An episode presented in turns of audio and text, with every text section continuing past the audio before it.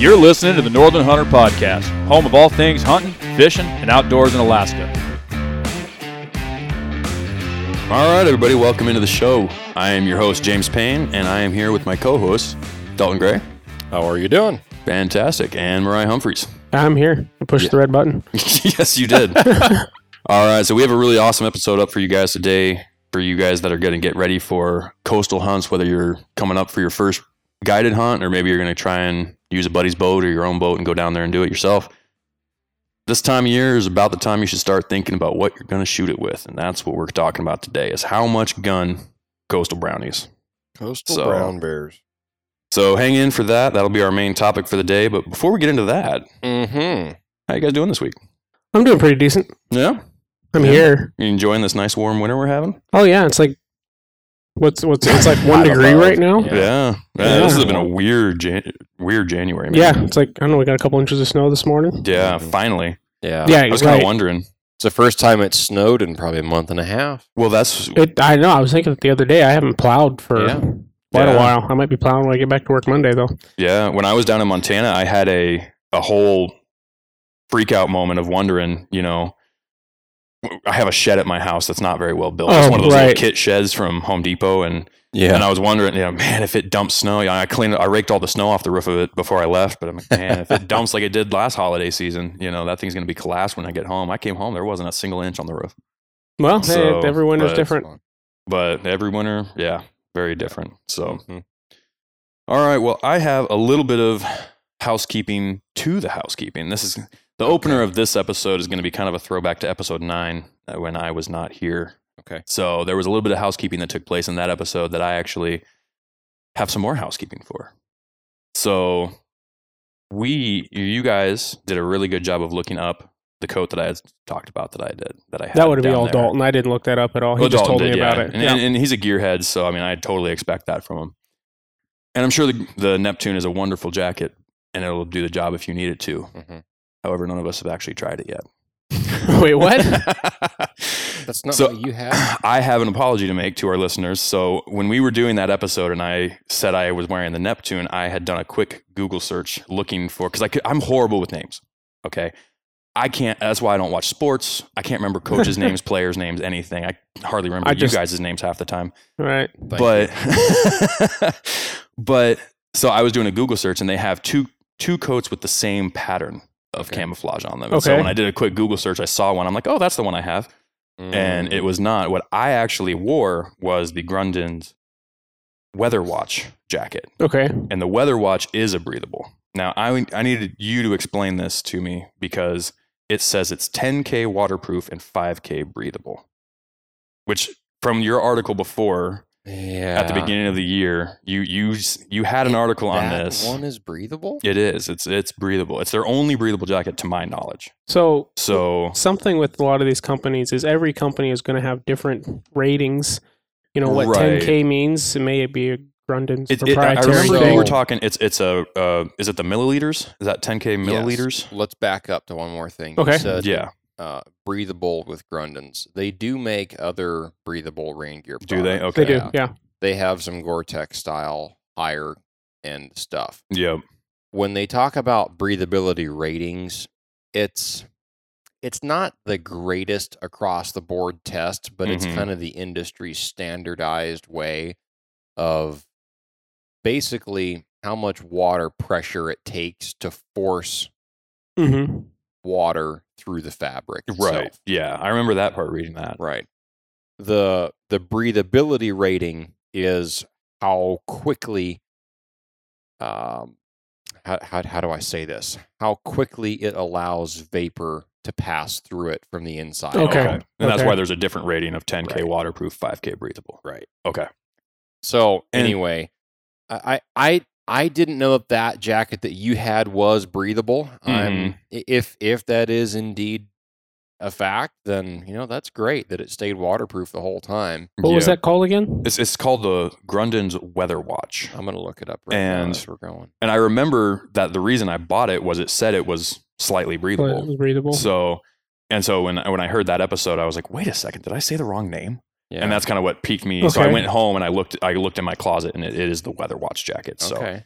and now It it worked phenomenal. I I, you know I put it through seven and that's days like down a there. nylon style fabric. It is not rubberized. No, it is nylon. Yeah, Okay. and so it, it worked great. It kept me dry. Uh, and the best part about it, for if you are on a budget, I want to say it's like Like sixty bucks, uh, something like that. It, It's yeah. it's very affordable. Grundon shows it ninety to ninety five dollars. Okay, yeah, it might have been on sale at sports. Sports I think when you did say it was on sale when you got it. Yeah, Yeah. That's the one sure I have right there. It's a sport fishing one. It's specifically the sport fishing model. Then Yep, sixty-two bucks right there. Yeah, yeah, there you go. So on Amazon Prime. Yeah, and, Sorry and so that. for reference to to this jacket, it's not going to be it's nothing compared to like the rain gear you guys were wearing down there. I mean, I think you were saying the standard for most people or for most Yeah, jackets is, yeah, is closer so- to the 20,000 rating. So when you get into the breathable waterproof membrane jackets, let's just talk about the, the industry standard for a three layer laminate Mhm. style raincoat is 20,000 or more. Yeah. Okay. So that's, I, and uh, I would have to refresh my memory on, uh, on, on my own information here Mhm. about the article that I wrote about it. Right. That was a, that was a while ago. Yeah, that, that was an early on article. on the Slept since then. But you can go read that article on waterproof rain gear versus rubberized rain gear. Yep. Rubberized rain gear does not allow uh, w- vapor to pass out of it, so it doesn't breathe at all. But it also does not ever have any chance of allowing water through it from the outside. Mhm. So you just cook yourself out, basically. Yeah. You pick your own poison. You're going to end up wet either way. It's just up to you. Yep. So, uh, the, the the test that I wrote about in that article, the the kind of standardized industry test is you take it. It's a tube and you stretch the fabric underneath of it, rubber band it off or whatever, hmm and then you just fill it up with water And they just start dripping. in dripping from the top. millimeters, I believe, uh, milliliter, of, yeah. of stacked uh, water pressure, basically. Mhm. And if you you know twenty thousand high in that tube is when it pushes through. What is 20,000 milliliters? Millimeters. Uh, No, Oh, millimeter. Yeah. Oh, it's so it's, Yes. it's not. yes, It's a okay. height of It's a water. height of millimeter water. Okay. height. Uh, um, yeah, See, that's that's on that tube, We're all learning here. and it's I I, I want to say it's a two inch tube. I think Okay. we can See, go I reference this one right here. The article is Rubber versus Breathable Rain Gear for Hunting in Alaska by Dalton Gray. And you can find that on the northernhunter.com. Yeah, scroll down. I, I want to see. I th- I, I want to say it's a two inch tube that they stretch the fabric over the bottom of. Keep going. Hold you have like a picture of it or anything? no no. no. Uh, keep going down. Keep going. Keep going. One inch Keep it diameter going. tube. On top of the membrane. Okay. Yep. One millimeter at a time. Yes. Yeah. Okay. Well, that's awesome. So, so this Yes. one is going to be the the the Grundon So- Weather Watch is going to be a lot lower So- of a rating than your Yes. standard Yes. high quality value low Right. hunting breathable Right. wear. But- but So Cost to benefit with- ratio. Let's let's Right. take let's And- take and this into example. The Grundens Weather Watch, according to you, is ten thousand. that's according to their website. Okay. Yeah. The Kuiu Yukon Mhm. would be twenty plus thousand. Right. Yeah. The Stone Glacier M5 set, Yeah. I, if I'm not mistaken, is like thirty one thousand. now, let me ask you this: Way price there. difference, though. What mm-hmm. are those ones going to go for for a for a set? For the Stone Glacier M5, you're looking at over three hundred bucks for a jacket, Yeah. and about the same for a pair of pants. Yep. And that Grundens Weather Watch is like we said, 70, 60, 62 yeah. bucks is what the yeah, website had it 70, 80 bucks, depending on what color you get. and, but, and and I will, with my own personal experience with this now, we were down there Mhm. hunting deer for what were we out in the sticks for seven days straight. yeah, So I Yeah. put it through a seven day stress test. We were in the boat getting sea spray all Right. over. We Yeah. were beating the brush and and swiping through the you know this thick stuff and getting you know and there was dew everywhere and raindrops on the on the leaves and it kept me dry it kept me dry. Yeah, snow. It, it and it really worked well for what it is. And you I bought it as a last minute thing. I realized that the the I only had one set of rain gear and I needed a second set. I was kind of a little strapped for cash at the beginning of this trip, and so I went and bought the sixty two dollar Grundon. Mhm. And it worked. It was better You know, than it, nothing. it wasn't. Yeah. It wasn't what I'd bring next time. You know, Yeah. I'm. I have plans. I'm. I've got a whole gear list that I'm buying this year for getting into the the deeper or getting into the the the more expensive gear. But Yeah. that's because I'm kind of there now. You know, and if you're somebody new getting into this and you want to go down there and chase these deer around, or it's just a wet time of year, Yeah. or you just need a good backup because this thing is light as I'll get out too. It's super light, and I was able to roll it up and put it in my backpack, and I didn't even know it was there. So, as a even as a backup, it might not be a bad option. I would probably recommend a rubber as a backup, just Yeah. because then you know that you're 100% waterproof. Right. But Right. at the same time, it's not a bad option for the money. And Yeah. So I just wanted to, to bring that up and say that, you know, Yeah. it was a little bit of, and nobody would have known, but Yep. it- Right. I, I would have known. And so I wanted to make sure I could corrected that. Well, thank you for that correction. I also have a correction from episode nine. I referenced our uh, our listener that had Mhm. written in from Yep. was it was it Kenai? No, he was from Seward. Okay, Yeah. Kjell. Okay. Yeah. yeah. So from Seward, and he mentioned hunting on the peninsula, and I said, "Oh, the Seward Peninsula." hmm something like that. And I stand corrected. The Seward Peninsula is a very western portion of Alaska. Western Arctic, basically. Nowhere close to the Kenai Peninsula, which Mhm. is where Seward uh, is. Seward is located. Correct. It's on the on- eastern on side. the Kenai Peninsula. So I stand corrected. This individual was hunting on the Kenai Peninsula for moose and bears, not the Seward Peninsula. Yep. So anyway, that's So- my that's my humble moment for this episode, right. and we'll leave that behind and proceed with great amounts of knowledge.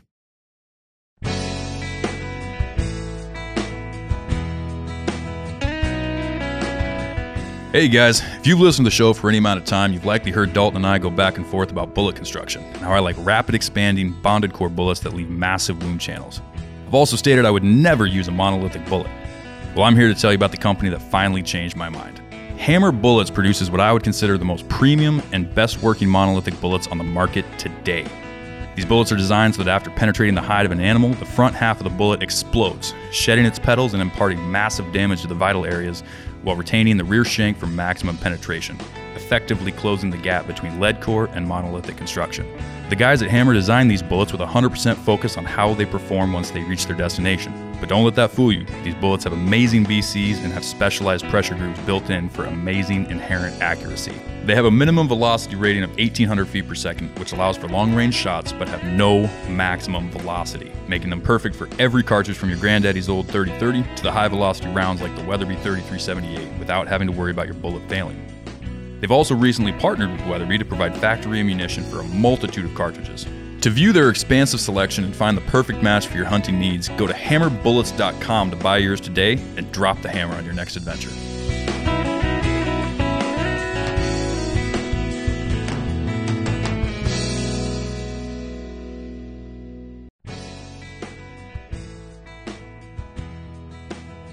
All right, folks, I want to take a second to tell you about a product I found this last year and have absolutely fallen in love with. It's the Stealthy Hunter rifle cover.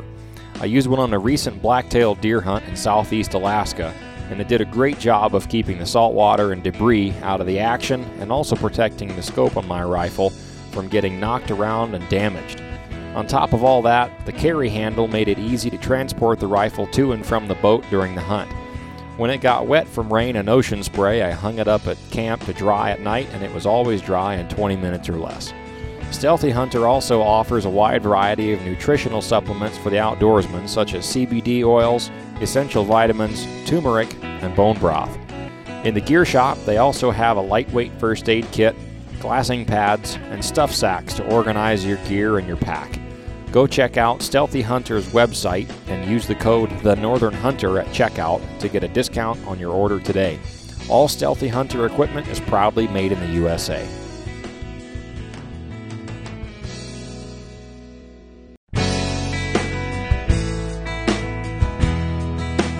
Everybody knows that one of the most important pieces of a hunter's kit is their knife. Whether you're looking for a fleshing blade, a skinning blade, or just a quality, multi purpose knife for the backcountry, Yukon River Knives has what you need. They offer blades such as the Hunter, Small Game, and the Sendero Bush knife. Yukon River Knives is based in Texas and has a unique mission goal in that a percentage of all knife sales go to support a missionary in Alaska. Now, Dalton, you've experience with these knives in the field. Talk to us about that. As a matter of fact, I have used a few of their knives and watched my good friend Remy use them for years with great results. They have a micarta handle that doesn't get slippery when it gets wet, and they have phenomenal edge retention for long skinning jobs. Go check out our web link on the thenorthernhunter.com, and that'll take you directly to Yukon River Knives website to see their full selection and order your knives for your next hunt with the discount code The Northern Hunter at checkout. And remember, nothing replaces a quality hunting knife.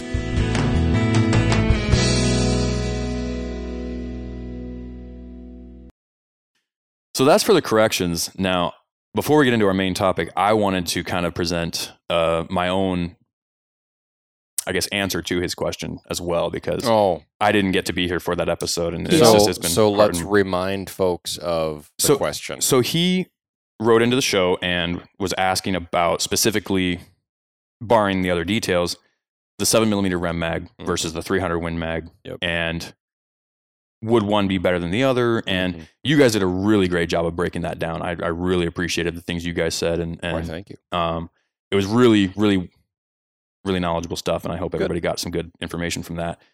There were a couple things where I wanted to kind of insert my own my own opinions, but again, there's I've been trying to figure out how to say this without it turning into one of our two hour debates. But there are to our listeners, there are two trains of thought when it comes to killing with guns. There are those that kill basically with penetration, and those that kill with energy. Those are two different schools of thought, I guess, when you're Okay. when you're looking at this. And and the reason I wanted to kind of dive into this a little bit is because his question, the way he worded it, was would it still have the energy Mm. for that? And so I, I don't know if he's if he's of the same train of thought as I am on energy, but when you're looking at what a bullet does in energy or in performance, you did a really good job of breaking down what to look at. And I, I agree with you on, on most part. You went on a little spiel about how you don't even consider the energy of a bullet for the most part. You look at the velocity, the expansion velocity, as long as you have what it takes. And this, for those listening, is because you, Dalton, are a, penetration Mhm. guy with your bullets. You you like your bullets to penetrate as deep as they possibly can. Mhm. I don't really fall under that same train of thought. And I think there's a lot of mis- misinformation spread about in the gun world on what energy does. And then there's two, basically, there's, there's two calculations you can do, and, and people will, will have their opinions on whether kinetic energy is even a good thing to, to reference by. And part of that is because they don't take into account the kinetic energy. And, and the other thing that people talk about is the, what do they call that? The, the theory of momentum. Mm. Yeah. Both of those, both the calculations, the theory of momentum and kinetic energy are subjective numbers. And I, and so I Uh-huh. agree with you Right. in in the sense that velocity is the first thing you should look at. hmm Now that being said, I do not discount kinetic energy.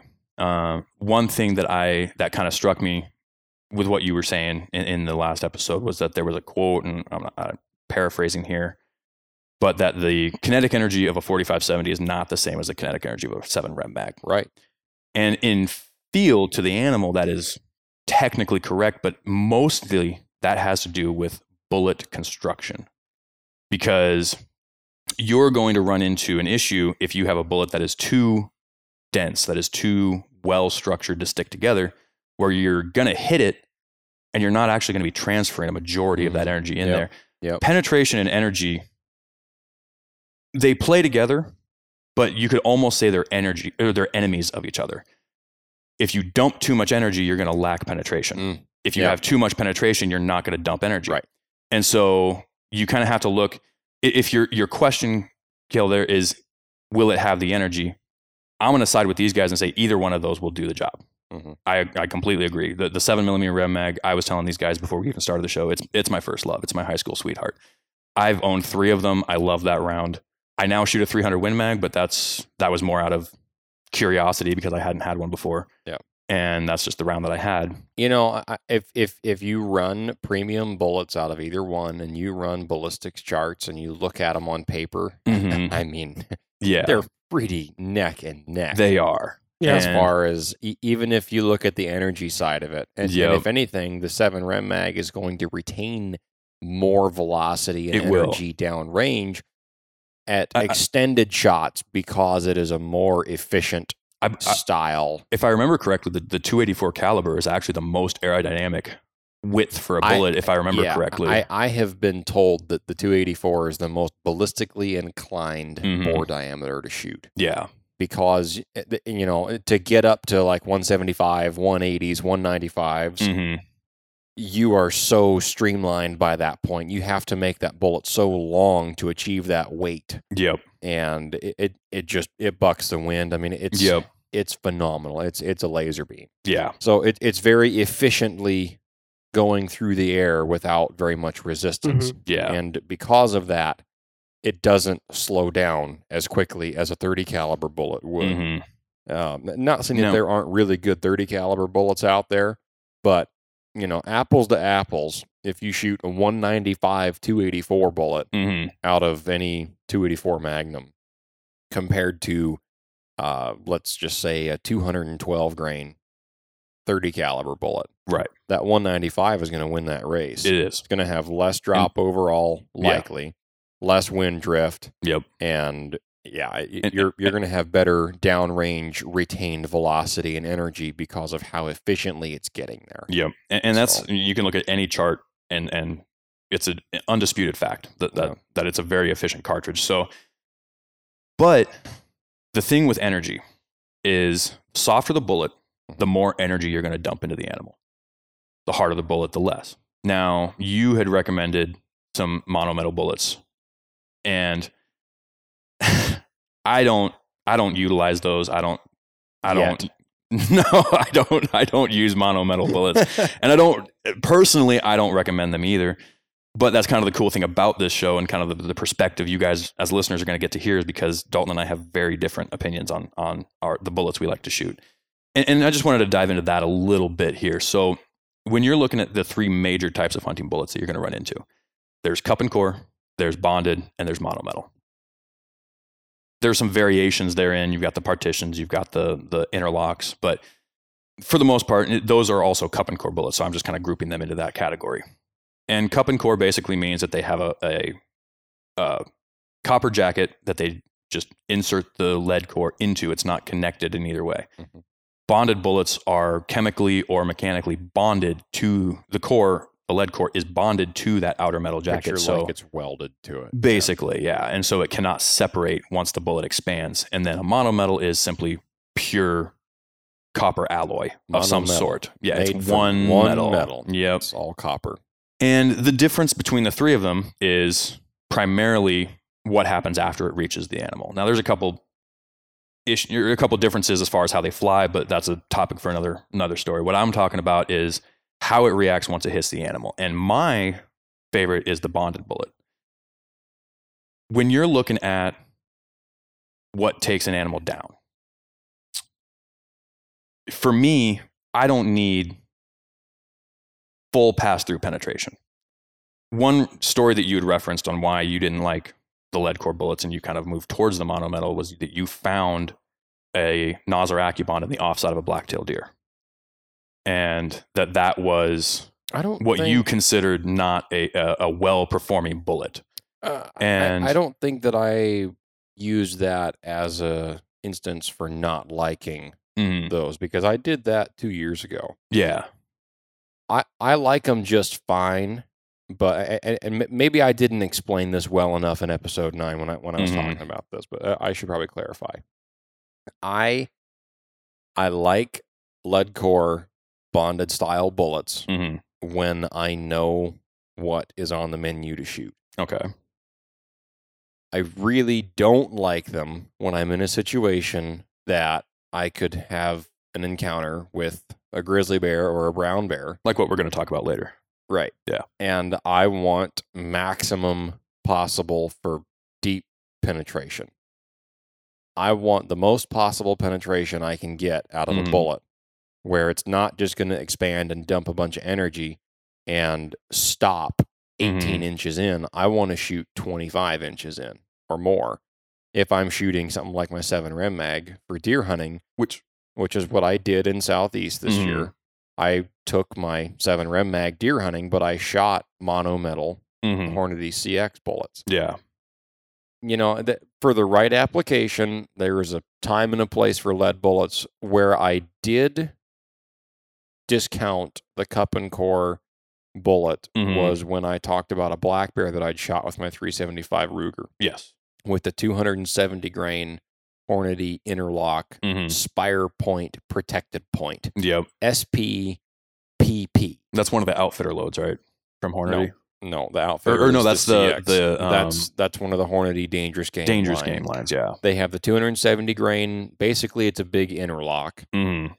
That is. Uh, it, it they use super performance powder, and As, as normal. that bullet goes over 2,800 feet a 2nd Mhm. according to box velocity. Yeah. I've chronographed mine out of my 20 inch barrel Ruger guide gun as going just about 2840. Yep. It's ridiculous how Yeah. fast that load is um, for a 375, 270 grain bullet. You're Mhm. screaming. Yeah. So anyway, I shot a black bear with that bullet, and I shot it quartering two through the front shoulder, inside the neck, and uh, raked back through the body, and then I found it in the in the opposite rear leg. Mm-hmm. So it went through.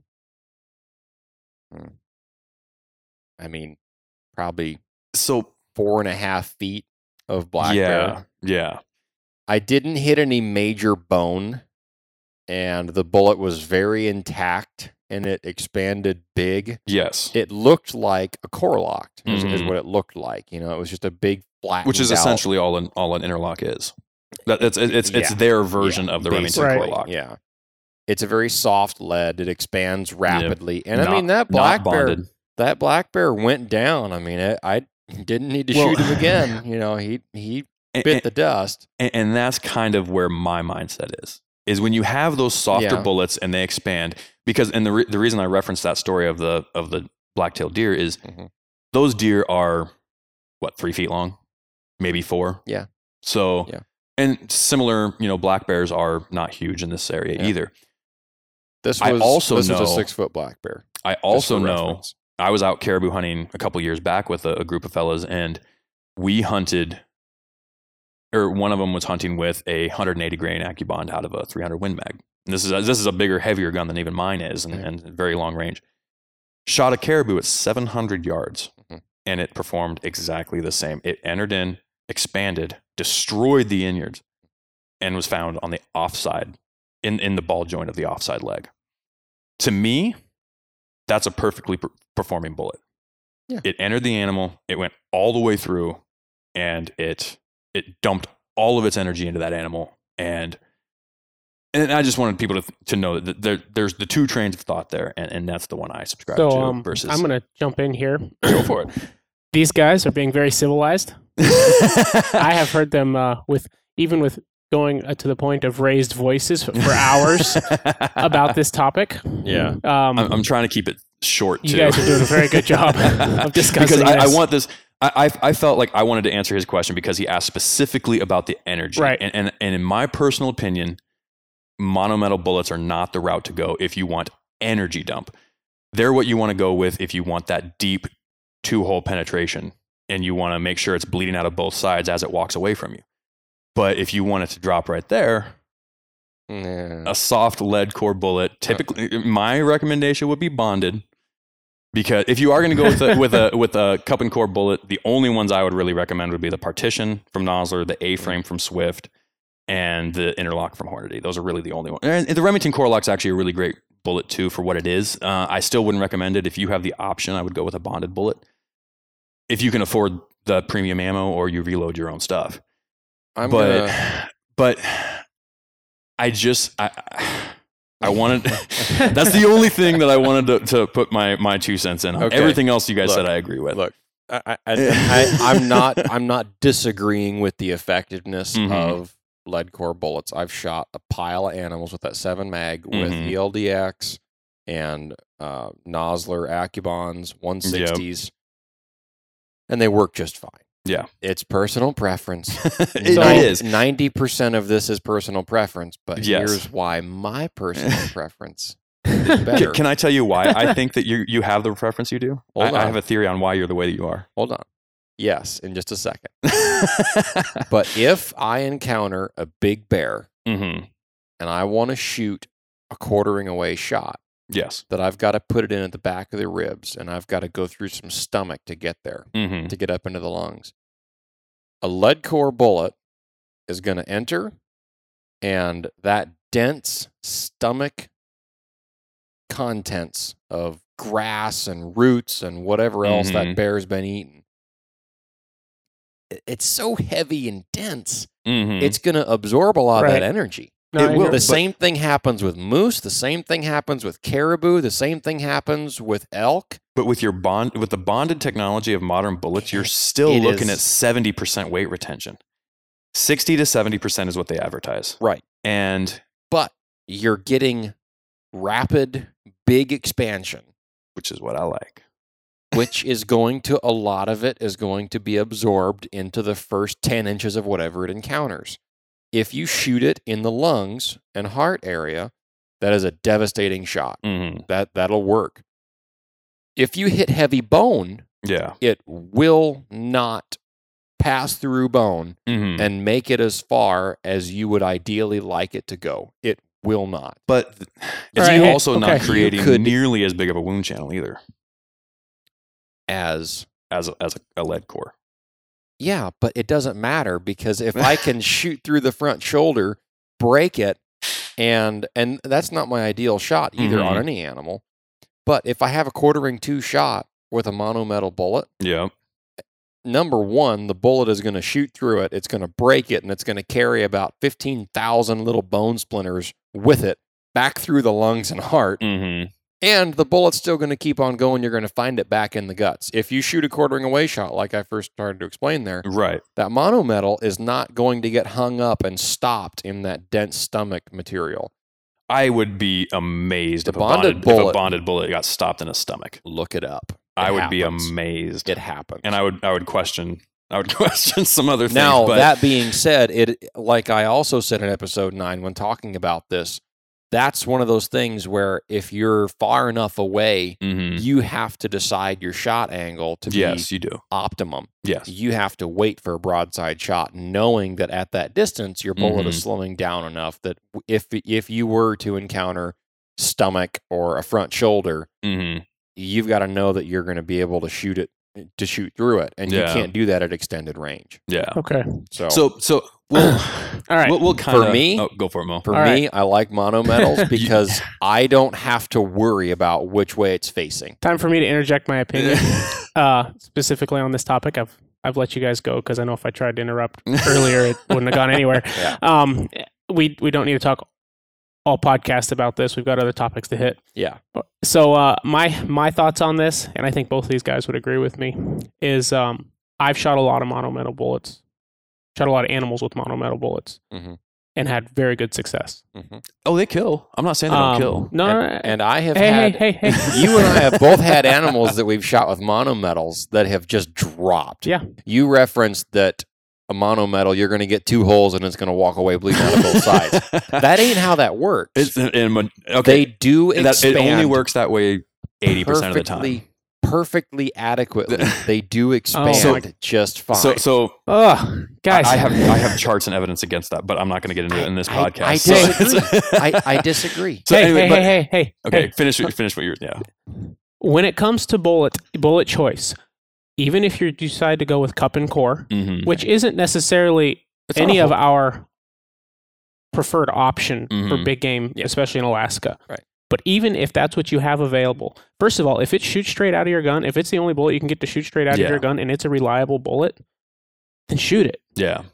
If you know your velo- expansion velocities, if you're worried about energy, know the energy that your minimum energy and pay attention to that. If you know what your bullet's going to do when it hits the target, hmm that's what you need to, to pay attention to more than Mhm. anything. You can go on and on and on about what, what what if this bullet hits this and what if that bullet hits that hmm Yeah. and and is the bullet going to go all the way through? Okay, I shot a moose at 400 yards with a uh, Barnes TTSX. Mhm. It went all the way through. I think I hit a rib on the inside Mhm. on the going in. It went all the way through. It stopped in the hide on the other side. Dropped it. hmm Just fell. Just Yep. just dropped. Yep. Um, that being said, that same bullet also because that was two shots on that on that moose because it was walking at 400 yards. The first shot went a little further back in the guts. hmm It it I believe it stopped in the guts, Yeah. and that was a monometal. Yeah. at that range. Yeah. Um, you know, and I don't know what my my velocity was at that point. I I don't have that pulled up right now, but shoot the bullet that you're confident with. Yes. Know your limitations. Know your limitations. Know its minimum expansion velocities or energies, or your what you're Mhm. referencing. I, I think we all would agree velocity is a little bit of a more of a quick gauge. That's what I look at. Yeah. Right. yeah. Yeah. That's and what all I of us are agree with gonna him on look at. that one. Yeah. Yeah. um, you know, there's a lot of stuff. People reference energy all the time. I think it's an older train of thought, Mhm. but uh, that's really what it comes down to. If you have a Being bullet that selective shoots with your straight shot angles as well. and that Yeah. you know Be you can responsible. kill an animal with, Mhm. that's So- what this comes back to. Federal so a blue what- box will what- kill a moose. So what? What Put, my? put in the right place. Right. and if you're if you're gonna hunt sub 200 yards, Mhm. there's not very many bullets. It doesn't matter at that point. that if yeah. you're going to make sure you're good at taking a good broadside shot Yeah, the- properly, there's not very many bullets who are, that aren't going to do that. Yeah. Out, outside of what we're going to talk about later, but Batch Right. bullets. well, yeah, But we'll Well, we'll go into that, but Now, so I'll wrap this up because I, I don't want it to become the, the full episode. But Yeah. my point with this whole thing was that if energy is your goal, if energy Mm-hmm. is what you're after, and I'm just using that because that's the what he, the word that he used. My recommendation would be a lead core bonded bullet. I know for a fact that a bonded bullet will go through both shoulders of a grizzly bear with only 1,200 foot pounds of kinetic energy. I know for a fact it'll stop a, a running moose where there's skid marks and the antlers are literally digging into the dirt. Drop them instantly. That being said, both trains of thought are are perfectly fine. Both trains of thought will kill. Both trains of thought, you know, everybody has their opinion on what's what's right or wrong. It's whatever works for you. Mhm. But that's my recommendation. I just wanted wanted my opinion to be on the show. If you if you are you asking my my recommendation for bullets to look for, it'd be the Accubond from Nosler, the Swift Scirocco's if you can find those. I don't even think Federal's loading those anymore. I don't believe. They are. Are Yeah, they they still are. loading those? Yep. Okay, I heard there was there was some They're some around. some new contract stuff going on with that. The Norma Bondstrikes are really good. Um, you For- know, and then the for closer range, of the Norma Oryx, the Oryx. Oh, that thing mangles, man. if Have you're you- close range, it's not a good long range round at all. it- But but what I mean by that is it it it it gets mangled, but it holds together, and that thing looks nasty when it hits an animal. But um, you know, and and so that's that's my my two cents on that subject. Other than that, I think everything you guys talked about is is Mm. absolutely phenomenal. It's you know, I just I'm an energy guy. I love I love and, and I think that a lot of people don't look into the construction of their bullet enough. I think you've got too many people that go to the store and they're just grabbing grabbing whatever they can find off the shelf and they're not even you know you, you talk to guys about what what does their bullet do you know Mhm. what what are you shooting oh i'm shooting this or i'm shooting that or I'm, you know then they don't actually know how it's going to perform on the game right, they just if you're worried about penetration, do your research, find the bullets that are going to penetrate the best. If you're worried about energy, find the bullets that are going to dump more energy, Yeah. maybe sacrificing a little bit of that penetration. But like for me, if it stops in the offside hide of an animal, but it dropped it instantaneously in its tracks, that bullet performed, especially if it held together.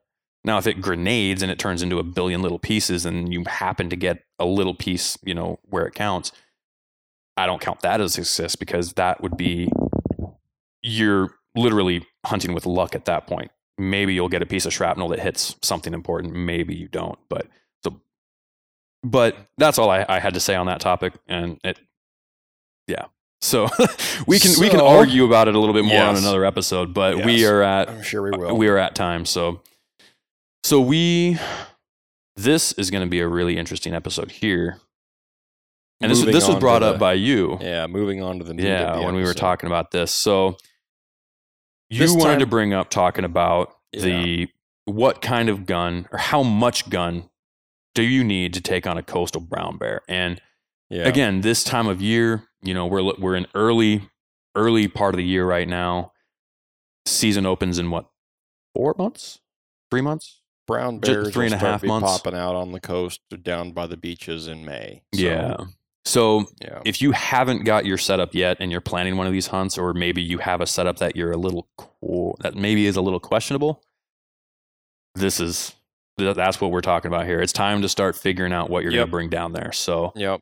And I- by down there we mean to the coast. to the coast because Yeah. we're talking specifically Whether that's- coastal brown bears Whether that's uh, you know a fly out or taking a boat with a charter or Yep. a guided hunt, and you know be it what may, or if you live down there and you can hunt brown bears out your back door, I salute you, local brown bear hunter.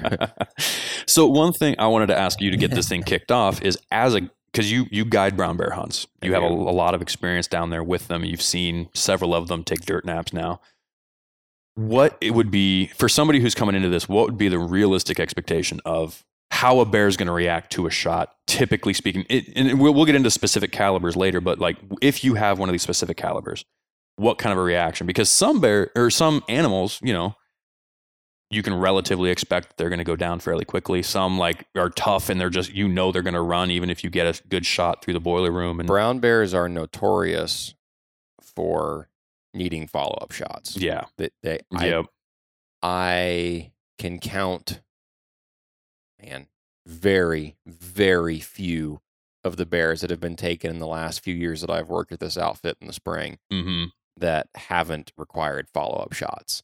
yeah Probably over 90% of the time, your guide is backup shooting your brown bear for you, yeah and sometimes multiple times.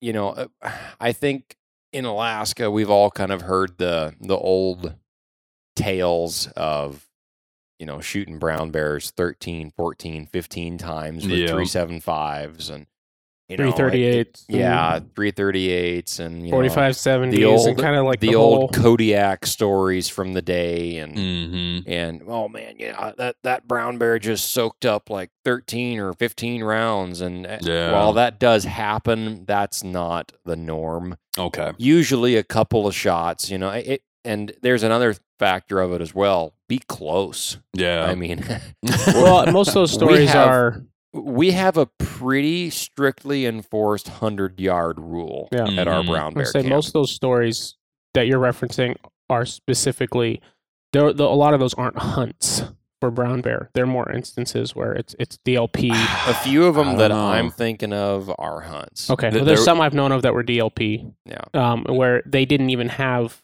really good brown bear guns, especially for the No, range they these- started Yeah. shooting at them at. The brown Yeah. bear was locked on and running towards them when they started shooting, and at Yeah. that point, it may take a lot of bullets to stop that bear before Yeah. he hit, gets to you. There was a post I saw this last spring during the baiting season, and I think these guys were down south, but they had made a post of this brown bear that had come into their bait. They Mm. were they were they had taken it, and I don't remember the exact count. And maybe if if you're listening to this podcast and you made this post, you can you can write into the show. Maybe we'll even have you on to talk about it. But they said it took, I think it was four rounds of 4570 and a couple rounds of 300 Win Mag, I'm pretty and sure. still ran. pretty sure I know you're talking. Yeah, I don't remember the name. I don't. I, but that story sticks in my head, and it's like. yeah. So I mean, it, I'm pretty it- sure it does I'm happen. thinking about the same story. And while I was out at bear camp, my wife sent me a link to the post and said, "You won't believe this." Yeah, and it was it was like all these arguments about.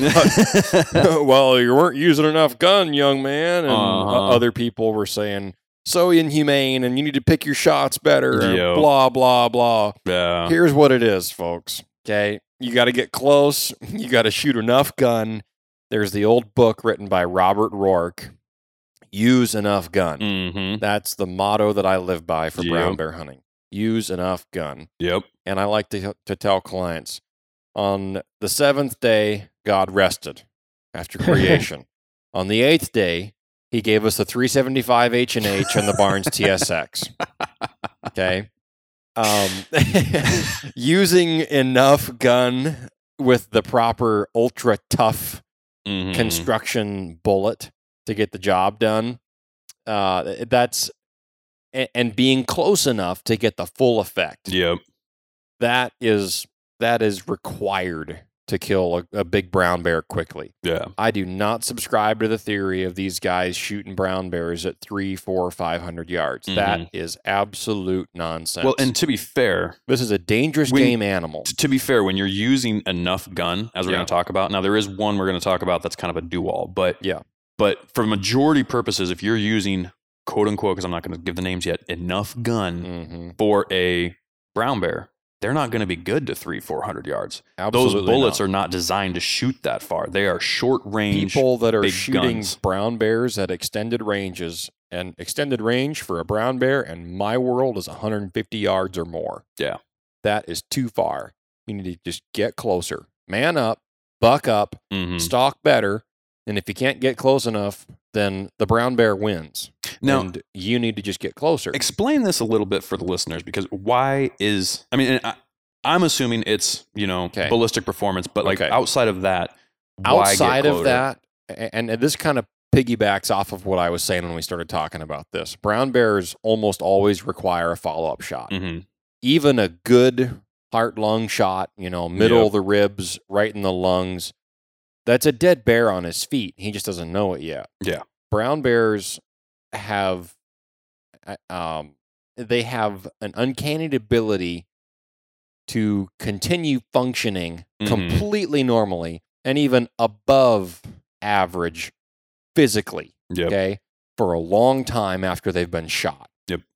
They they take a long time to lose enough blood pressure to bleed out Yeah. and you know expire. Yeah. Bears So- have one of the slowest heart rates. Extremely low blood Yeah. pressure. It, it you know if if you shoot something like a uh, and and I and I don't know how this compares relatively to uh, to like a sheep, but Mhm. I've seen sheep shot in the heart, and you'll see where the bullet hole is, and like a stream. And, and, and I'm, not, I'm not trying to be too graphic here, but there's like a stream of just blood just Oh, like yeah. pouring out of that. Yeah. ram. I've seen bears shot in the heart, and I've never seen that happen. Yep. It doesn't happen. They don't have enough blood pressure to even allow that to happen. Yeah. And so, anyway, so they last a long time after they're shot. The only way that you're taking a brown bear down is if Mhm. you shock the central nervous system somehow Yeah. or completely shoot it out. You know, Yeah. if you shoot it in the neck or in the spine, in the back somewhere, then you can completely disable it Yep. and take it out. I've seen a few Now- videos of people that did drop a bear in one shot, Yes. but it's not the norm. Is from what I gathered. Now, you know, sometimes you'll see guys with high shoulder shots. Sometimes you'll see guys with high shoulder shots that shoot a black bear or a grizzly bear, and uh, that high shoulder shot shocks the spine, Mhm. and just the impact energy will be enough to knock it out. And Mhm. you know, not that that in and of itself is killing it, but by the time it were to regain consciousness, it's already lost blood pressure. It's just going to die Yep. whether or not it actually breaks the spine, I'm sure it doesn't every time. But Mhm. does it help? Sure, it knocks it down. But that does not hardly ever happen with big brown bears. Yeah. What you see happen with big brown bears, coastal brown bears, is if a brown bear, and, and this is coming from the guide's perspective. Right. All of us guides know if if, if your brown bear gets shot and it goes straight down immediately at the shot, you really need to get quick and shoot it again hmm because very likely that was not intentional and you probably just shot it high. hmm Uh, uh, the, the, the, the client probably just hit it high. It sacked, it went down, it's stunned, and it's about to jump up and run And be like really you mad. wouldn't believe they can run. And it's going to be gone, and you're never going to see it again. Mhm. Yep. And so it's a rule in camp if that brown bear goes down, you immediately shoot it again. hmm Immediately, because you don't know where that first bullet went. You don't know if it went above the spine or below the spine or if it hit it directly and killed it, hmm but you can't be sure. You're not going to walk up there and find out. So you shoot it again. yeah.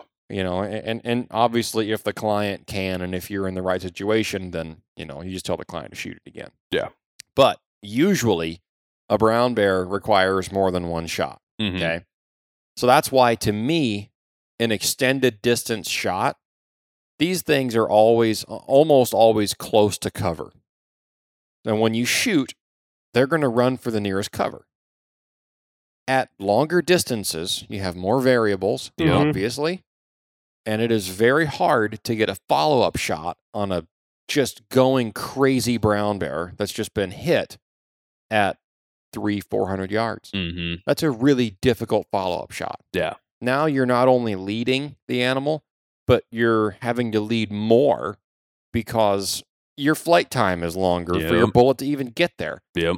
You're not having the lead very much on a brown bear at 80 yards, No. R- correct. which yeah. is where you should be. If you go back and read any old, you know, colonial African hunter era books, Mhm. you'll find one common theme close range. Yep. Close, close range. Because when it when it comes time to shoot, Mhm. you need every bit of velocity, every bit of in this case, this is the only place where I use this term, but you need every bit of energy that your cartridge can distribute punching that animal as hard as you can. Mhm. And the closer he is, the more he's going to get. And that's why, you know, and this kind of is a great segue, which is why you use enough gun. So Right. to me, to me, 150 yards is a little bit too far. Okay. I would like to be under 150. Personally, Mhm. I, I'm under 150 is good. Under 100 is better. Under 75 is fun. Yeah. That's, I mean, bow hunting range is just a gas to get in on Yeah. brown bears, even with a rifle. yeah. Yeah. I've I've had them shot at, you know, I, I I'm trying to think of last year. We got a big one at 80 and a big one at about 98 Mhm. and both of them required follow-ups and and uh, the one at 80 made it into the brush and i had to go in after it and shoot it Oh, I remember you telling me that story. Yeah. uh, but anyway and then you know the year before that we took one at like 40 Yeah. that was a problem bear that kept harassing us in camp and so anyway we, we ended up shooting it the, the client ended up shooting it uh, but yeah so varying distances but all inside of 100 yards when possible and, and, and and for those of you listening, to reference how slow bears bleed, I Mm. actually this spring had I ended up plugging a bear with a 12 gauge slug. Mhm. I was not intending to be hunting at the time that I ran into ran into this bear, and it went clean through, exited out, Through left huge holes in the hide as a, a 12 gauge slug will, in, in the and ribs in, in the ribs, and I didn't find a speck of blood. The only time Mhm. I've it, seen it dropped 15 a yards from where bear I hit bleed it, well but is with a bow, with a big broadhead, yeah, yep, with a good cutting broadhead. Small broadheads, yeah. they don't leave any trail at all. Like That's a, yeah, your bear this spring. We had a pretty decent so blood trail on the that last one, but the last couple of bears that I've shot have been with a bow, Mhm. and I was shooting them with uh, the the three blade G5 Montec yeah, that's what I'm fixed blade now. broadheads, and oh my, I mean it was like it was like a tap, yeah, just blood everywhere, And the difference, phenomenal blood. the difference there is you don't have blunt force trauma Mhm. yeah, killing the animal. It's a clean cutting. cut. yeah. But even with a hole the size of a, a 12 gauge, Right. They still that that trauma just for whatever reason they, they just Yeah. don't bleed through those holes. Yeah. You know, and, and even if they do, the fur soaks it up. You know, well, and it's the, like, well, and the fat just the congeals fat, on yeah. those It things. just So- kind of closes Yeah, itself back yeah. up a little so bit. don't don't think you're gonna see that geyser effect like Yeah. you do on some of these ungulates. Like, yeah, you are not going to get blood trails like you hmm like you envision on on deer and, and antelope species. which For a quick of- tangent, have you um guided or been around any guided brown bear hunts with bow? not yet. No. I keep requesting it.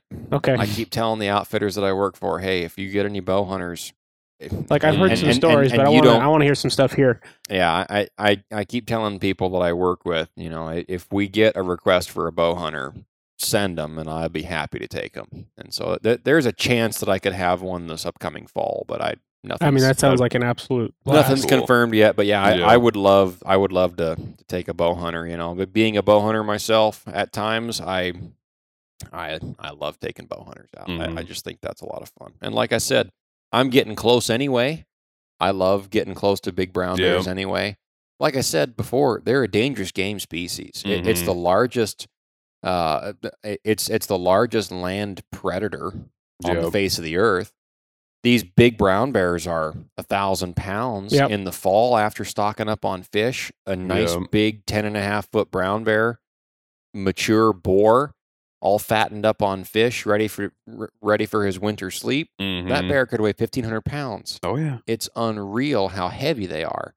But, you know, it, that's why. And segue. Yeah. Now, in, this, we're talking about using enough guns. So I think we're going to start talking And- about that. yeah. So let's get into this first, the first caliber that we have, and this is caliber, not cartridge, people. So we're Yeah. talking about the caliber first. Um, and, and this is the one that I think This is you would staple. probably recommend because Yeah. this is the one you recommended to me. This is the one I purchased for Yep. for these kinds of hunts, Mhm. and that is the the 375. The So 375 no, bore diameter is a really good place to start in your search for a brown bear gun, Mhm. right? Uh, I, I don't think that we're going to dive off into the weeds about control round feed versus push feed in this episode. We that don't can have be another one. yeah, we don't have time for that. I would like to take That's more the rifle than the round. yeah, I, Right. I'd, like I- to see you write an article about that. I would like to do a a nice comprehensive video Mhm. showing a control feed versus push feed and Oh, kind of in the explain the differences and the benefits of a control round feed for a dangerous game gun. But let's just assume so let's just give an example, you know, if you're going to shoot uh, a Ruger or a Model 70 or a CZ 550, those are all control round feeds, okay? The Ruger Hawkeye Guide series hmm uh, which is one of the guide guns that I have is a 375 Yep. Ruger, uh, um, Ruger guide gun, and I took off the the laminate stock and, and Mm. put on a Hogue overmold with aluminum Yeah. pillar bedding. Now I have the Ruger Alaskan, which Mhm. comes with the Right. overmold. It's yeah, Yeah, and it's a gray. exactly. Yeah. So anyway, uh, that that the, the 375 bore diameter is a good place to start. Your typical bullet weights in a 375 are going to be anywhere from 250 to 300. hmm with 300 being the most common. Yep. The only intermediate, uh, I'm sorry, the only in between weight uh, between the 250 and the 300 is generally going to be a 270 grain. They do have a 260 grain Accubond too. That's Right. not as common though. No, I actually can't find them. I've been looking. Yeah, yeah. But- Right. That's what I was But trying the- to say. The- yeah. The, the, the most common factory loads are Mhm. going to be 250, 270, and 300, with 300 being the most Yep. prevalent. Yep. So the 375 uh, uh, caliber itself is widely available as far as components go. You can find bullets pretty much anywhere, even right now, post COVID world, in the reloading world. It's really hard to find components. You know, the, It the is. whole the whole North America market is scrambling for primers still. yeah. Nobody can find primers. Uh, anyway, and powder is starting to come back, at least on our local market. Anyway, somewhat yeah, I, Yeah, I've I've been able to scratch up a few, you know, a pound here, a, few pound pounds there. here and there. Yeah, but strong but emphasis nothing- on the ish, nothing great though. back ish. But that being said, uh, projectiles, the bullets Mm-hmm. themselves, are readily available for 375 caliber. Yeah. and that's 250s, 270s, and 300s. not always locally, but you can usually find them on Optics Planet or Midway. Yeah, yeah, so- and, and they are available online. So the 375 options that are the most common are going to be the H and H, the Holland and Holland Magnum. Yep. That's the cartridge that started it all. And the newest addition to that, I believe from 2007 or 8, is the 375 Ruger. Mm-hmm. And the 375 Ruger uses a straighter case with a, with more of a shoulder it's a beltless Magnum. and uh, it, yes, it, it it does not, it does not have a belt like the Holland and Holland Mhm. Magnum does. It's a shorter case. It fits in a standard length action. Yep. From Ruger, excuse me. And they partnered up with Hornady to develop the cartridge, and so naturally, Hornady is your ammunition manufacturer for Yep. the 375 Ruger. The only other company making off the shelf ammo for the 375 Ruger are going to be buffalo bore and double tap. Excuse me. So, for factory ammo, your 375 Ruger is going to be a lot more limited and a lot less diverse. I shouldn't have said limited. It's available.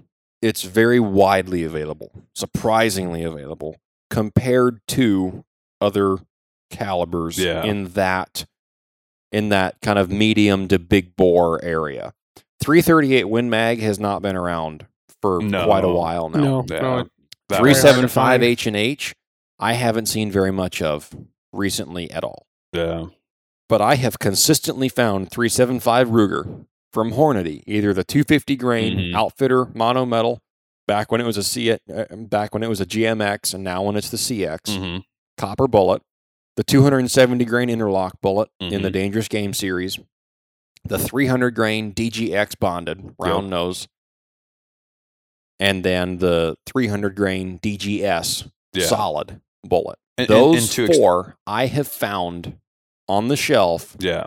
at different times for the last three or four years consistently. And so to explain what you were saying a little bit in depth, your availability is going to be high. You're going to find it everywhere, but At, you're at pro- least in Alaska. but yes, you're going to have a limited selection on Right. what is available. You're going to have four types versus 12 Right. types, you Right. know. So- as I said before, uh, the, the the the other options outside of Hornady would be Buffalo Bore or Double Tap. Mhm. I I used to see some Double Tap ammo around Fairbanks for 375 Ruger, and at one point I saw those 260 grain Nosler AccuBonds, and I should have bought a bunch of them while I found them just for moose hunting. mhm. but I I didn't No. anyway.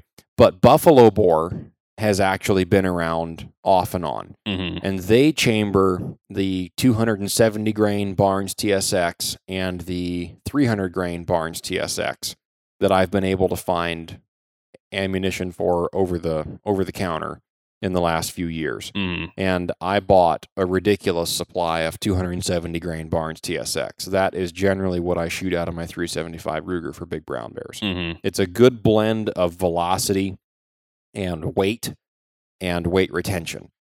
I Now- figure if I'm shooting a 300 grain bonded lead core bullet, if I end up with 90% weight retention or even 80%, that puts me down around that 260, 270 grain anyway.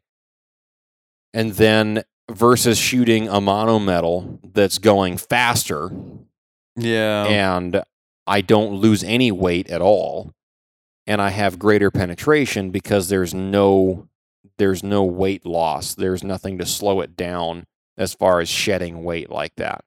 yeah. And, and that I don't need to get off on that again. argue it. Yeah. but- But the proof is in the pudding. I have a Ziploc bag of lead core bullets that I've dug out of Mhm. dead brown bears. yeah. And the only thing that I've got from my copper bullets that I've shot in brown bears is pictures of big holes at one end or the other. And when I shoot them in one end, it comes out the other. That's, and I've never had a bear get away after I've put one of those through it lengthwise. Now, They- now, now, to be they, fair, now, they don't, be, they don't get away. now, to be fair, there is there is something to be said for shooting a monometal in these bigger bores Mhm. because Yes. typically my issue with monometals is that velocity for velocity, your expansion width is going to be a lot lower too. Anything under 25, 2600 feet per second, if you shoot a lead core bonded bullet into a, a piece of 20% gel and do at let's let's just say You're talking 20 about 2200 normal bore diameters, though. well hold on. If you shoot the lead core bonded into that. Mm-hmm. it's going to expand to a wider diameter than a, a monometal will at those those velocities dancing closer to the 2000 foot, feet per second mark. Yes.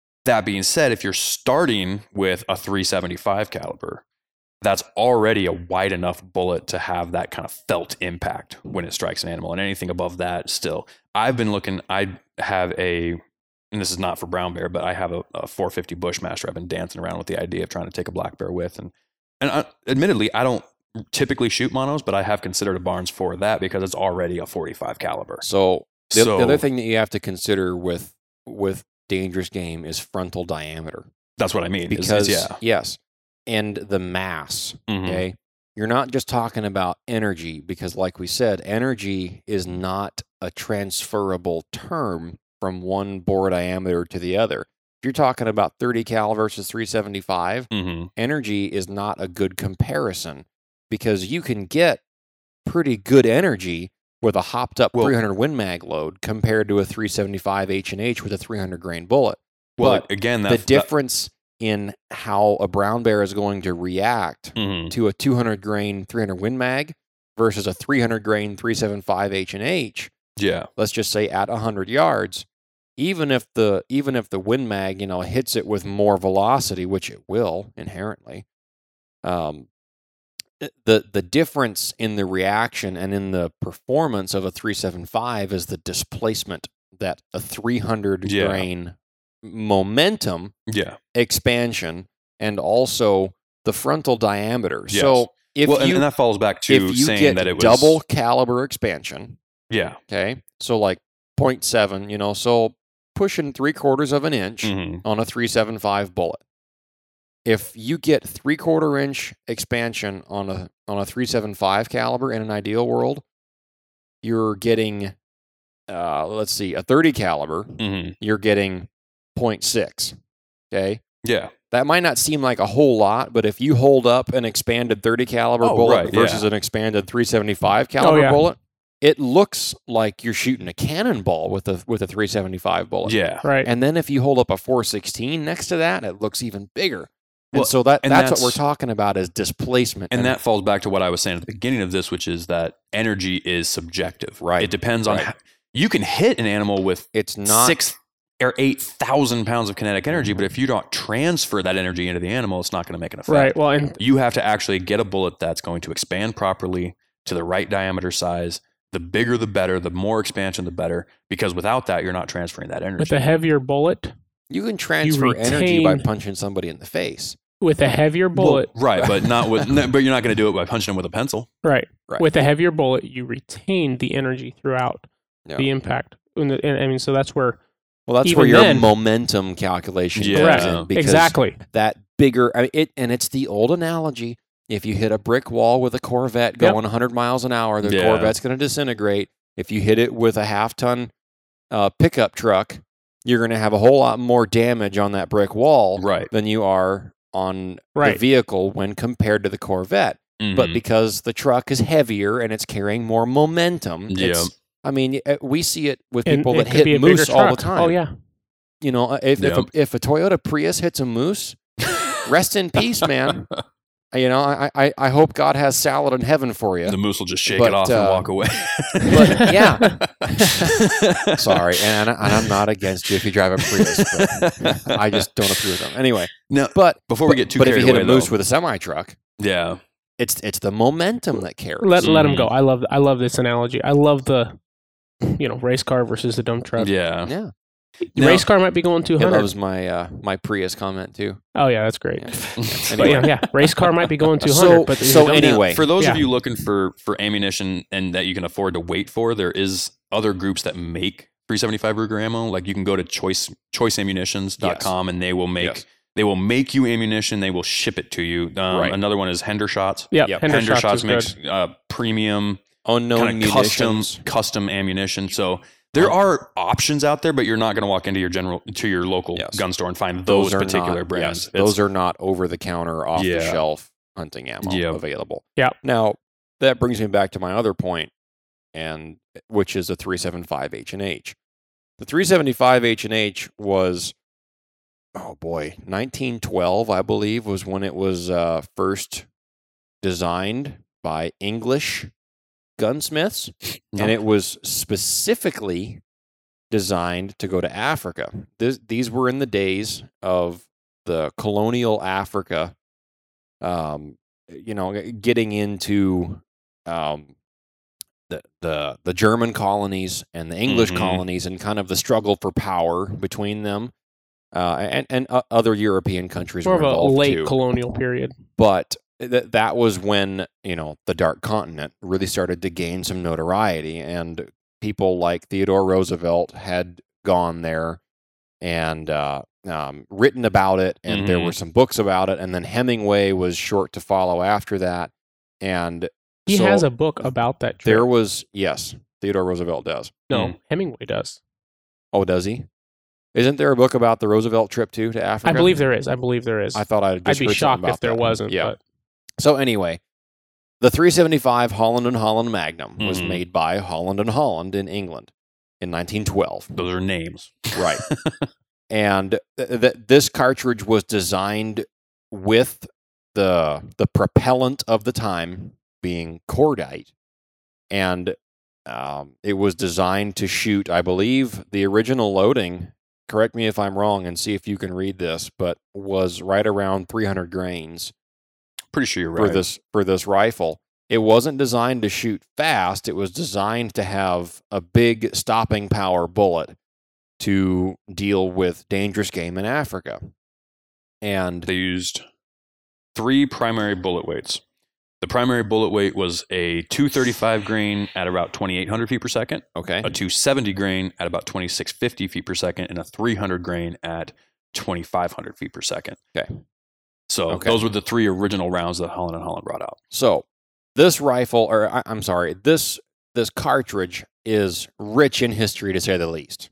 That became over the years a staple in Africa. Mm-hmm. and kind of became the gun that everything else was measured off of. Okay, when they when they were wanting to come out with okay, let's take for instance the the 375 Weatherby. Mm-hmm. Roy wanted to be faster than what else was out there. 375 H and H was out there. Yep. So he wanted to improve upon that. Okay. The 375 H and H is to the medium and big bore world what the 30 six is to the more common hunting calibers in North Yep. America. I was just thinking the same Gotcha. thing. it's just it's just been around forever. It works. It's not fancy. it's It'll- not fast, It'll never go away. but it's never going to go away. Yep.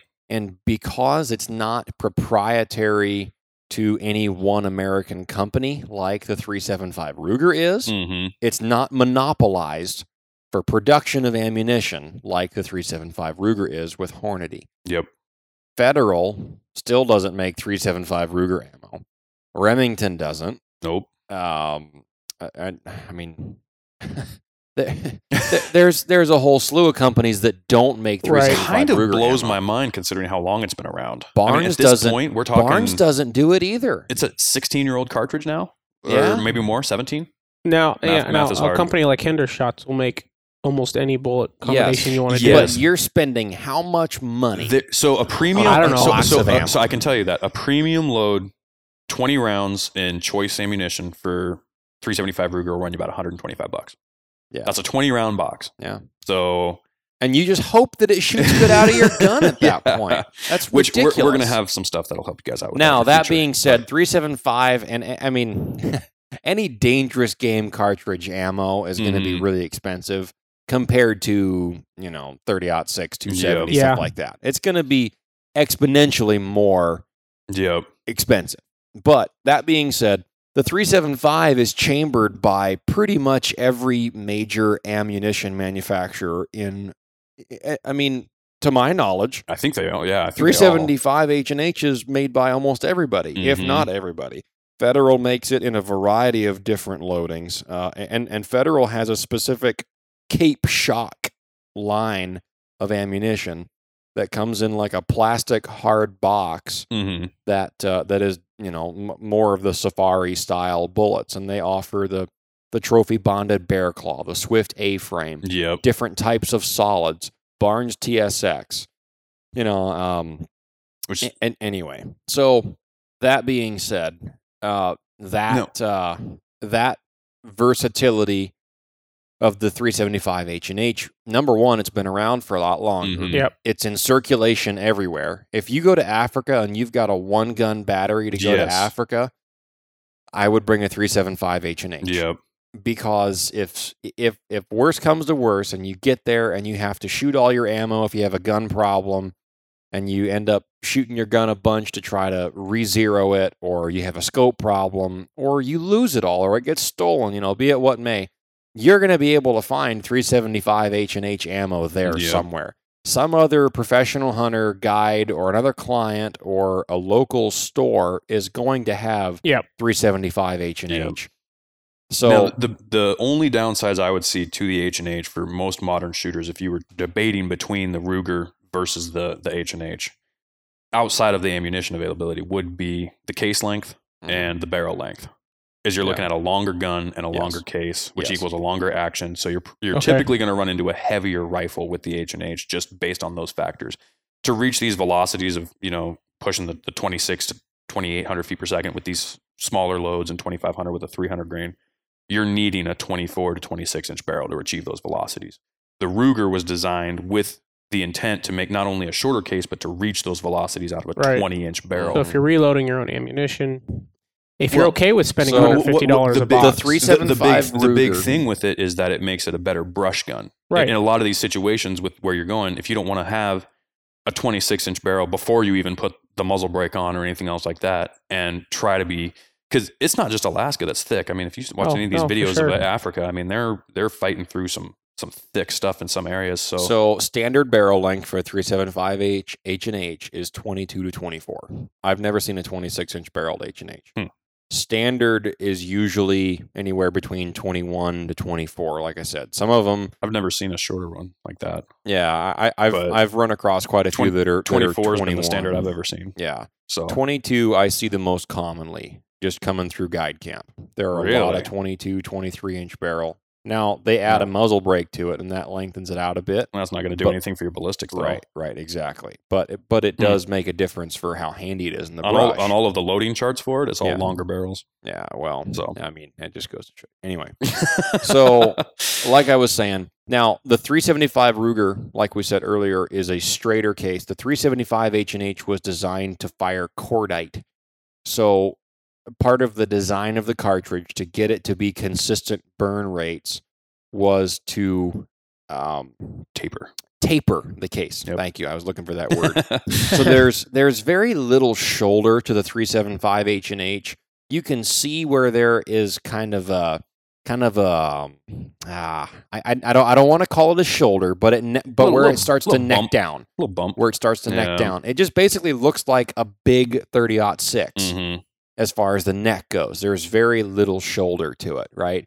And that that H and H being tapered like that and having a very gradual shoulder So- where it necks down makes it really smooth feeding. So SAAMI has it as a 15 degree shoulder. Now, for reference, a lot of the Yeah. newer cartridges, like your PRCs and things like that, are are, are looking at like 30 degree. Yeah. Uh, a lot of the the short mags Some are going to be even more. steeper Yeah. than that. Yeah. You know, Exactly. and then you got the Weatherbys. they've got a double shoulder. That's Right. So So that being said, the 375 Ruger is a shorter but no taper case. mhm. okay and it has more of a shoulder and because of all those factors Mhm. you can fit more powder in there despite it being a shorter case okay you can fit 6% more in a 375 Ruger case than you can in an H&H. So obviously, if you have a 24 inch barreled H&H and a Mhm. 24 inch barreled 375 Ruger, the Ruger is really going to outrun it yeah, with you know maximum loads for each one in a 300 grain bullet that ruger is probably going to shoot you know at, at least 150 feet a second faster than that h and h which is quite a bit when you're slinging a bullet that heavy Additionally to that, the chamber design also it lends to better pressures. So Okay. you're going to see. so now what hornady did was they cut the barrel down to 20 inches to make it handy for guides hmm It's really handy. You know, uh, Remy and I both guided the 375 Ruger. I got him into it a couple of years ago, and he loves it. I mean, he Oh, yeah. loves his 375 Ruger, and I love mine. I, I couldn't imagine ever going to Spring Bear Camp without it. So, that being said, because they cut the barrels down to 20 inches, you generally don't see the box velocities from Hornady ammo in a 20 inch barrel. I've tried it. Go go find out for yourself. Uh, Now, that being said, it was designed on a 20 inch barrel, is what I'm getting at. that being said, go look at Buffalo Bore's website. Look at the Buffalo Barnes 270 grain load. The owner of Buffalo Bore came to Alaska actually and tested that load. He has two 20 inch barrel guide guns, and the box velocity on the box is for a 20 inch barrel on the on the Buffalo Barnes, and he has photos of his guns on his article underneath that load on on Buffalo Bore, and he says. I wanted to test this load in this gun because this is the gun that I have and this is the gun that I took hunting. If I'm not mistaken, he shot a moose at like 450 with that load. But I, I thought you said you, you did chronograph the the 270 interlocks at what the box said it was at 20, That- 28. Yeah, so that, that that one I believe the the box velocity says like 2880, Okay. something So crazy like that. 40 feet per second. I had like Yeah. low 2800s. some- Okay. something like that. But, you know, close enough. But that could be a difference of temperature. but and- but a and things like 300 grain bullet is going to have uh, you know quite a bit um, quite a bit lower velocity Mm-hmm. obviously and the barrel length is going to play more with that 300 grain bullet than it will with a 270 or a 250 Yeah. so sorry Hmm. go ahead I'm just gonna have to do some looking into it because the, the entire design of the of the Mhm. 375 Ruger was to achieve the same velocities out of a 20 inch barrel. So, That doesn't mean Which- which, which if ammo you are- it- it- manufacturer which- is going to tell you their velocity. Which, yeah and, and to be fair, that like the Nosler loading page does say does give you a 24 inch barrel for the, the load velocities that it's giving you. yeah Now, so I, I just want people to to know if they can trust that or not. But well i'm going to so look it up right just because. I can ask, Mhm. um, I'm on Hendershots right now. I like looking at Hendershots just to get some ideas of bullet comparisons. If I'm looking at uh, re- doing reloads in a cartridge to give me a really good idea what kind of velocities I'm to get out of a certain cartridge. mhm. Um, and so I'm looking at the 375 options they have, uh, and they have like six of them. Mhm. Um, what about the 375 Weatherby or the 375 Ultramag? so those are going to be Are those more much of a higher velocity than, long than range either big one. game? What, what No. No, What those how are would gonna you be use they're those. those? still shooting the same bullets as Right. an H&H and Ruger are, which are short, dense, stout, dangerous Okay, game okay. bullets that are not lending themselves to any kind of efficiency. Those bullets are designed to be used up close, Right. and all that the Weatherby and like the Ultramag are accomplishing is just pushing that bowling ball a little bit farther out there. So th- that's kind of yeah. So I mean, so there are a lot of bullets these days that are higher BCs in the 375 range. You've got the 260 grain Nosler AccuBond. Even the TTSXs and the CXs are getting those higher higher BCs these days. You can get a. Um, You're looking at uh, um I think they have this which ones do they have options there? So this is the We're on Ultramag. website right Some of the people. other ones they have. but there are good options. You, you know, we've been looking at the Hammer Hunters lately. You know, I've Mm-hmm. been on their website a lot, and they have really good BCs for 375 bullets. I can get my 375 Ruger to be have good killing velocity for expansion out to 600 yards with certain bullets. That being said, I would never utilize that gun at that distance simply because of the, of the for dangerous Especially game. for I should say, bear, yeah, yeah. especially I for dangerous game. A moose or a I'm not gonna caribou, you're just use- going to knock it over like. I'm not going to use those but- bullets for a dangerous game animal. Uh, I'm going to use something a little bit more solid and a little bit more Right. more dense. Like he said, the frontal diameter is more what you're looking for there, and you want something that's going to be have a lot more oomph Now, when it hits. That, but that being said, that there's but those hold on one second. Yeah. the the Weatherby and the RUM both will, if you use those high BC bullets, Yeah. will get you out there to seven eight hundred yards. so you can get the. So, um, but with that, the 375, and actually, it's not the 375 Weatherby, it's the 378 Weatherby. I want to say, golly, I think it's pushing 50 pounds of recoil energy, Mhm. free yeah. recoil that's energy. a lot. Yeah. That is a lot. Compare that to a 30 out 6 has about 20. I mean, you so can't get you're the. Uh, you are going to suffer if you shoot that. And I know people that that will never hunt with anything other than a 378 so like W- Weatherby, the 375 Weatherby. Uh, you can get that with Hendershots, and honestly, Mhm. And, and for those pri- listening, there is a difference between the 375 and the 378 Weatherby. They made both. I don't Yeah. know why, but But so looking at the 375 Weatherby here on Hendershots, honestly, if you're willing to order custom ammo from Hendershots or company like that, the price difference from that to box ammo you're going you might be able to find for it, even for a 375 H and H, isn't that much difference. I mean, on Buffalo, Buffalo, the Buffalo Barnes he was talking about earlier for 375 H and H and 270 grain is 136 dollars mhm. for 20 rounds yeah, the 375 Weatherby on Hendershots is uh, you know, from 150 to 200, which is a little bit more of a price Yeah. increase. But once you're up, once you're at 130, 140 it just doesn't matter at that point. now, I want to bring up a good point with these, and I and then we're gonna have to Yeah, kind of need move on to this because yeah. we're running out of time. But with a lot of these custom manufacturers, I don't know about choice, but I know Hendershot you can do it. You can get your rifle shipped to them, and for a premium charge, I believe it's five hundred bucks. 500 to 1,000. 500 to 1000 they will take your specific gun load ammunition for your specific gun tailored to you and your purpose Yep. it's expensive but then you can always they'll send it back to you with a box of ammo or however many you ordered and Mhm. then You can from order. that point forward you can always order the bullets for your gun you can order your load that they developed for your Yeah. rifle. Mhm. so if you are tired of not being able to find factory ammo in the stores and you want to maybe you don't have a reloading setup or you can't find the components you're looking for maybe these guys have them Yeah. it might not be a bad idea in the off season post season you know and you've got you know 9 months till the next opener to send your rifle in get a custom load built and then you can just always go back and order that Mhm. it's going to cost you the same amount per box after the case and if you can front that initial 500 to 1000 to get that load developed that's not a bad route I mean, to go it's uh, I think I think it's about five hundred dollars, and then Yeah. they charge you for what the components to, to develop Okay, the load. yeah. So by the time they charge you for all that, you're you're probably going to be well over a thousand. Now, to wrap this this particular part up, would you say? And, and I know certain outfits have a, a a load minimum. I don't know if any in Alaska do, but I know some in Africa do, Mhm. to where you can't show up with anything less than a 375. I know Alaska that you said yours doesn't have that, but would you recommend this as a minimum? So we, we do have a minimum in the spring where I guide. Oh, you do. Okay. Yeah, I thought you that- said you didn't for some reason. Uh, I I might have gotten your question. okay, gotcha. Um, in where I go in the fall, I don't think that there's as much of a you know a minimum caliber Okay. enforcement. Uh, and, and and again, this is not a legal requirement by the state of Alaska to hunt brown bear. You have to shoot, you know, at least a three seven five.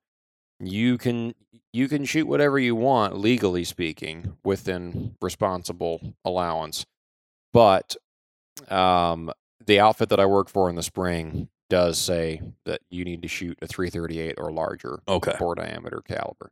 Gotcha. So which kind of is a good segue then yeah, into the next step. before we step into that, Okay. I, I I did some quick looking up here about the 375 Ruger because Mhm. we were talking about barrel length.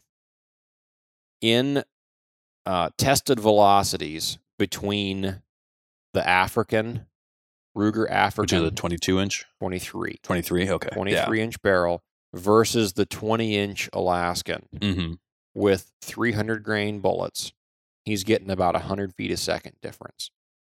That checks out. Yeah. Yeah. So- the, typi- ty- the typical expectation is about 30 to 40 feet per second per inch that you lose in barrel length.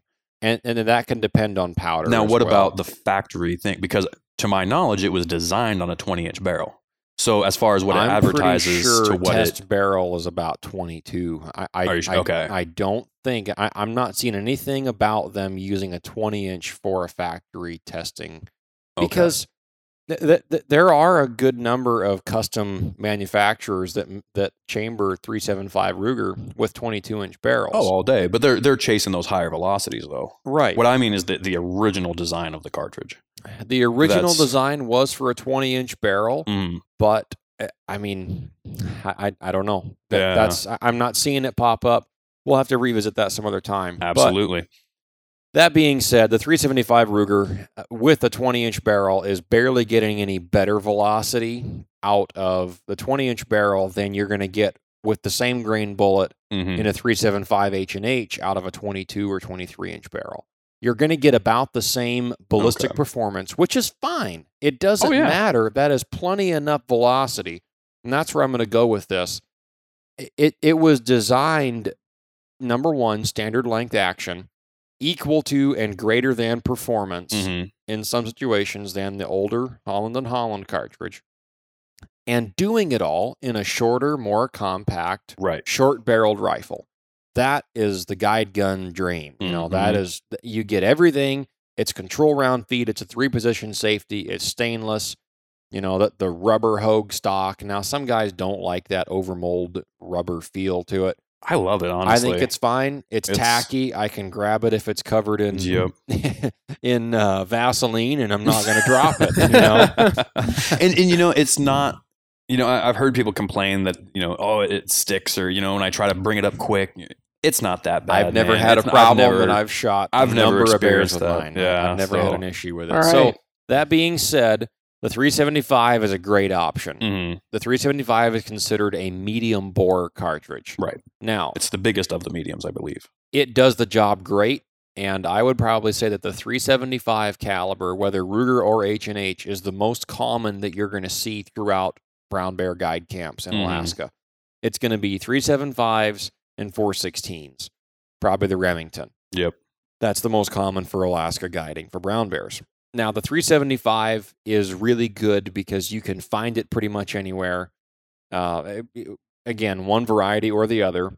There are a lot of easy to find rifle manufacturers. hmm So if you're considering buying one for a guided hunt, the 375 is a popular and easy to easy to acquire option. And for price reference, I mean, you can find the guide gun that he has and, and the the Ruger Alaskan that I have run generally around thirteen hundred dollars, depending on location and Yeah. you know where you're at in the country. But Yeah. you can also get a Savage. Savage makes the Bear Hunter Ooh, yeah, model, don't, don't- and don't, do that. I'm not recommending it, but Yeah. it uh, I want to say that one MSRP is for like 450 bucks or something like that. Uh, there's a So, Yeah. but it's just At that Again, price, that price point makes me there's- there's a skeptical. reason. again, I'm It's not a- saying I recommend it, but at, if you're looking in certain price points, Yeah. it- there's a wide range of availability. if you're I'll coming on a, on- on a guided Alaska brown bear hunt, you spend the money on a control feed Ruger or a CZ 550 or something else that that's that's a higher Yeah. quality gun. So, uh, anyway, if you don't mind my asking, that asking, being said, before we move on to the next caliber, Yeah.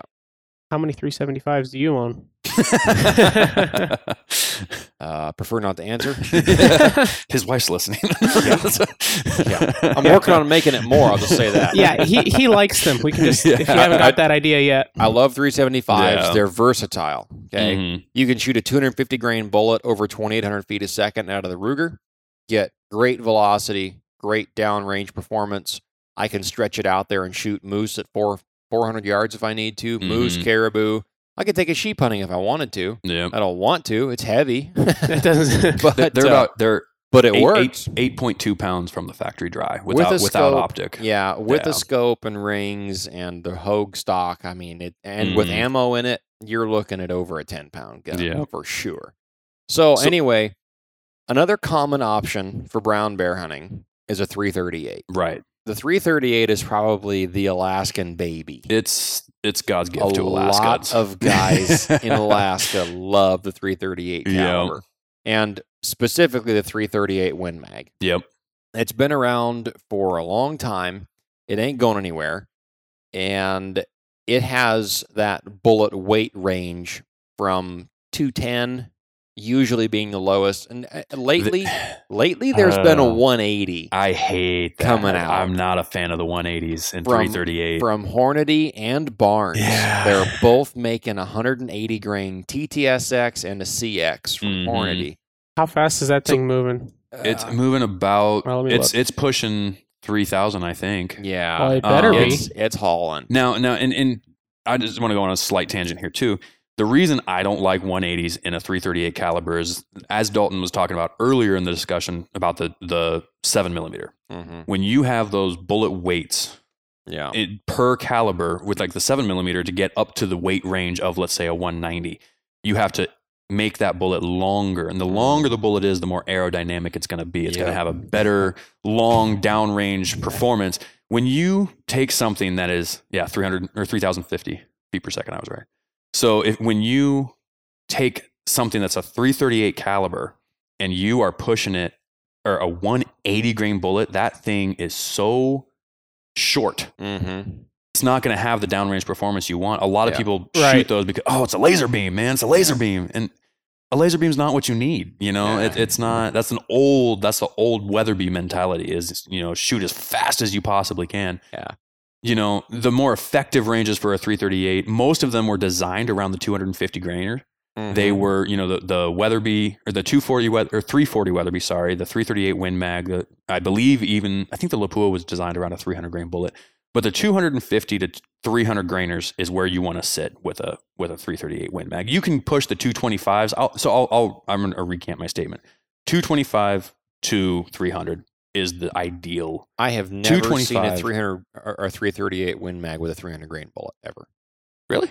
Never. Uh, not in factory loads. I, No. Yeah. Okay. Yeah. Never. Well, and, and I just meant 338 caliber, not Yes. Win Mag specifically. So Okay. you, you got the Gotcha. Lapuas, you got the 340 Right. Weatherby, you've got for, the for for what 338 we're talking about with the brown bear discussion, I'm talking about the 338 Win Mag and the 338 Ultra Mag. the Ultra Mag. You definitely can find 300. Yes, the Ultra Mag Yeah. you definitely can, but the 300 the, the, the 338 Win Mag, generally speaking, your factory load offerings are going to be 225s and 250s. Yeah.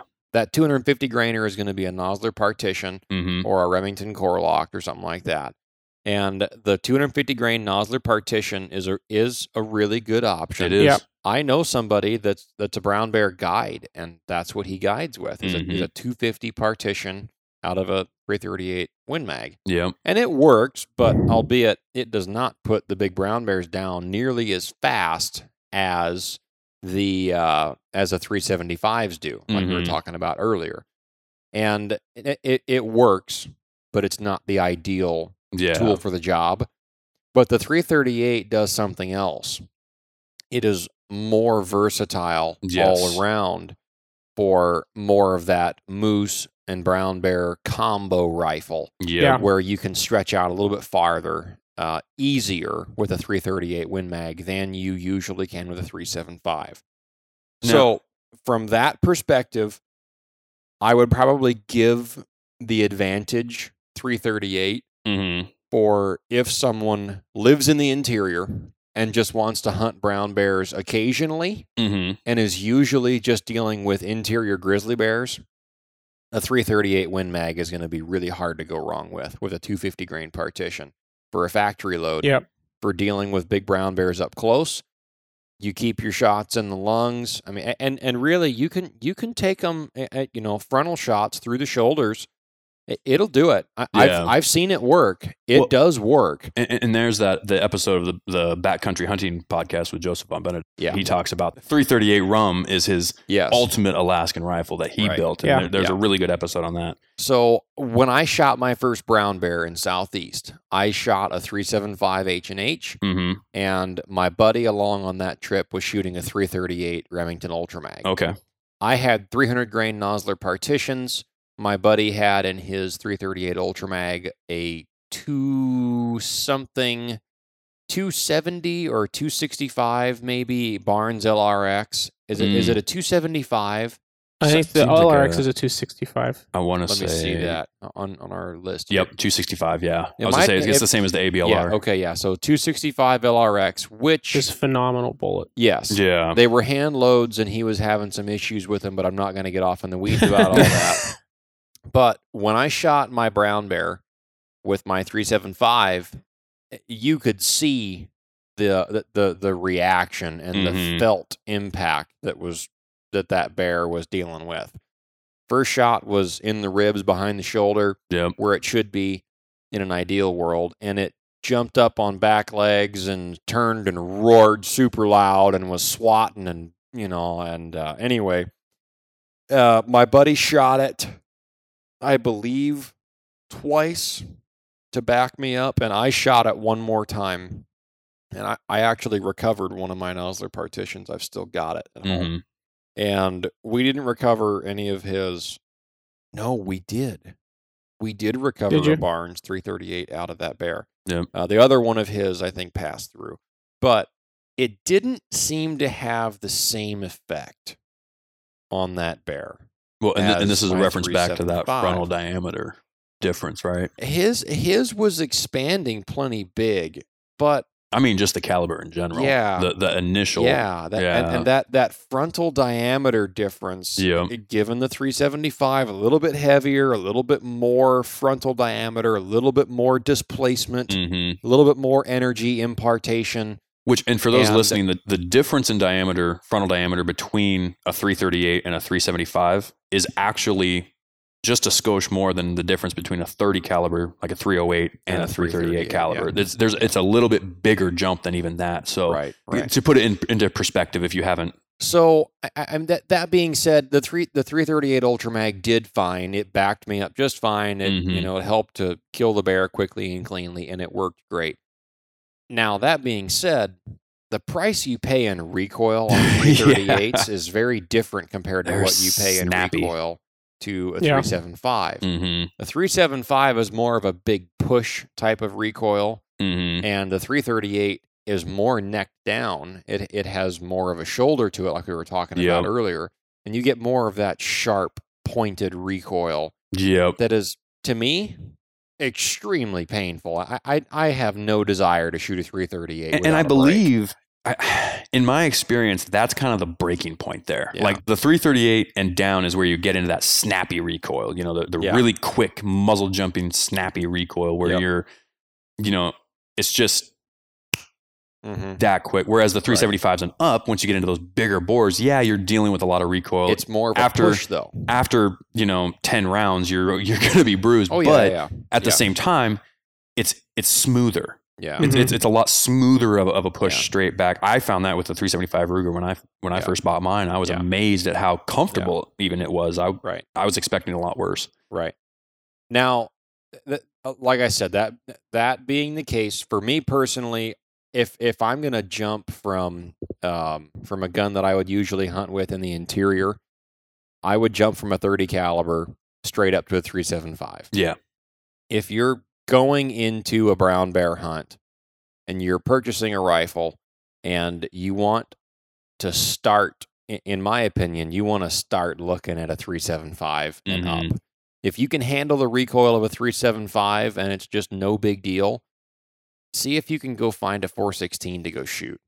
Because if a 375 is good, a 416 is better. Yeah. Okay. And For- again, For close range. we're not talking about anything over 150 yards. Yep. That's important here because a 416 is a one trick pony. Mm-hmm. Now you can reload, you know, three 350 grain bullets out of a 416 and Mhm. kind of flatten it out a little bit, Yep. get a little bit better trajectory out of it. However, uh, most of your factory offerings are going to be 400 grains, Yeah. some even 450s. Now the other benefit, I'm going to circle back to the 338 real quick. Yeah. The, the the other benefit to sticking with a 338 as your dual all cartridge for the interior of Alaska, and even if you did want to go down and, and hunt some stuff in southern Alaska, that's kind of the direction I'm moving is, is into the 338 realm. But it's almost the opposite that you're going to run into with the 375, specifically Ruger, Mhm. is that your bullet selection is going to be massive because there's so many options of anything you could ask for Mhm. in, in 338 caliber. You have the extremely high BC long range bullets. You have the moderate BC, you know, intermediate range hunting bullets. You have the very close range round nose bullets, and you can. I don't really recommend having multiple loads for one rifle, but if you can, Mhm. the 338 would be a very very versatile round. It's Mhm. it's you, you're going to Yeah, be able to go out is. and find ammo in just about any. If you want cup and core, you want monometals, you want bonded bullets, you want long range, short range, you're going to be able to find that ammo Yeah. in one way or another. And so, That being said, while it does work for big brown bears, it's not ideal. right, Having a one gun to do it all for the interior, the 338 would be a pretty good way to go Yep. because you're on the bigger scale for what you really need correct, yeah. for the interior. Right. It's so- But when you switch down to the coast where you're going to be dealing with these big, thick, heavy brown bears, Mhm. now you're on the light side. Yep. You really want something in a 375 with a 300 grain, heavy constructed, either a Barnes TSX or like a Swift A frame. Man, I, that That's- Swift A frame is a sweet bullet. that's that's what I have loaded up or loading, I should say. it's basically a bonded partition. Yep. Is that, that's that's what it is in a nutshell. If you go to the the article on our webpage, the three bullet types for big game hunting, I have a picture of a Mhm. A Swift A frame that's cut in half. You can see what the inside of it looks like. Yeah. There's there's a wall there that protects the bottom core of the bullet so it can't separate. So your Yes. your weight retention is going to be much higher. picture like an H jacket style. Yep. So anyway, so the the the 338 works, and and I'll I'll give you an uh, I'll give you a real world world example of the 338. I had a client, and I'm not going to be specific about. I've actually had a couple of clients now with 338 Win Mag Mm-hmm. that showed up for brown bear hunts. And a couple of them were not as educated as they could have been Mm-hmm. in bullet selection and bullet types. And they ended up shooting a brown bear with uh, 250 grain Remington Core-Lokts. And I'll just put it briefly What range? uh, close. Okay. Good. I Close, mean, that's good. Yeah. Yeah. Uh, the, Mm. the energy impartation was oh Yeah. yeah it was Oh, very I obvious I can only imagine. but let's just say it took some convincing for that bear to die Yeah. Mhm.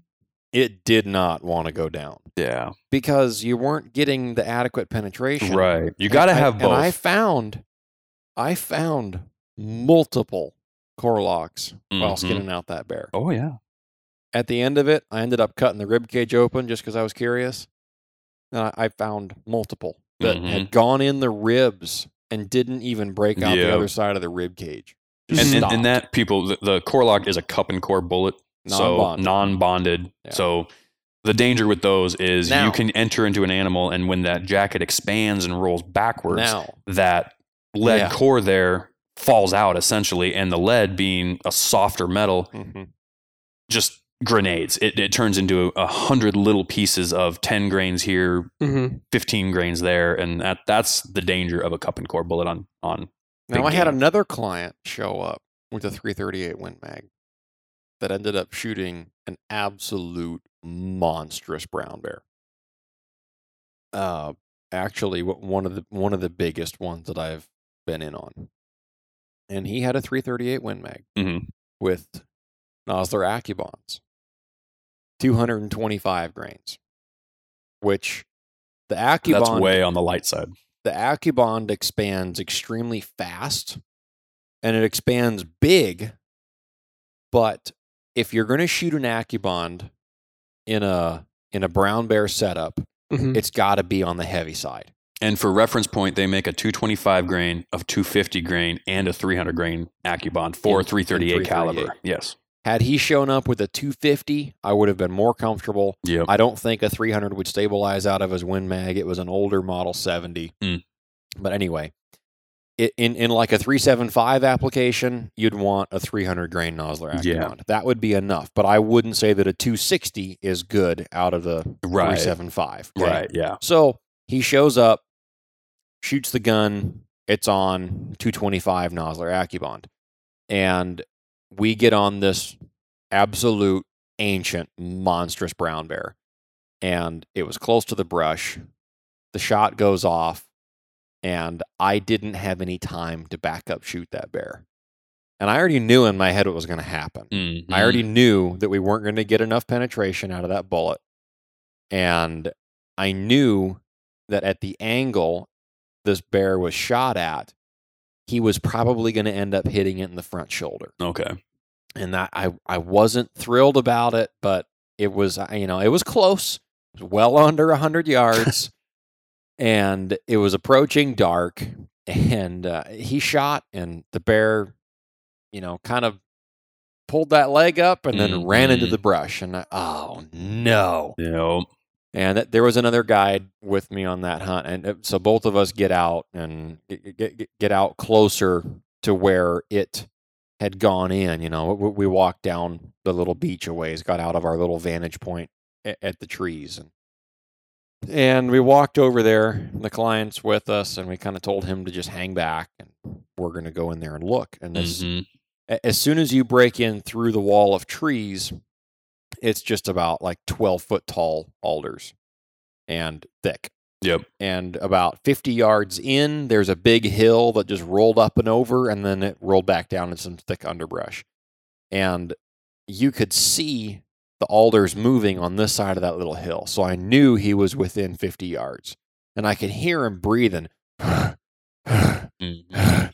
and that's intimidating. when you walk into the alders, you can't see six feet in front of you.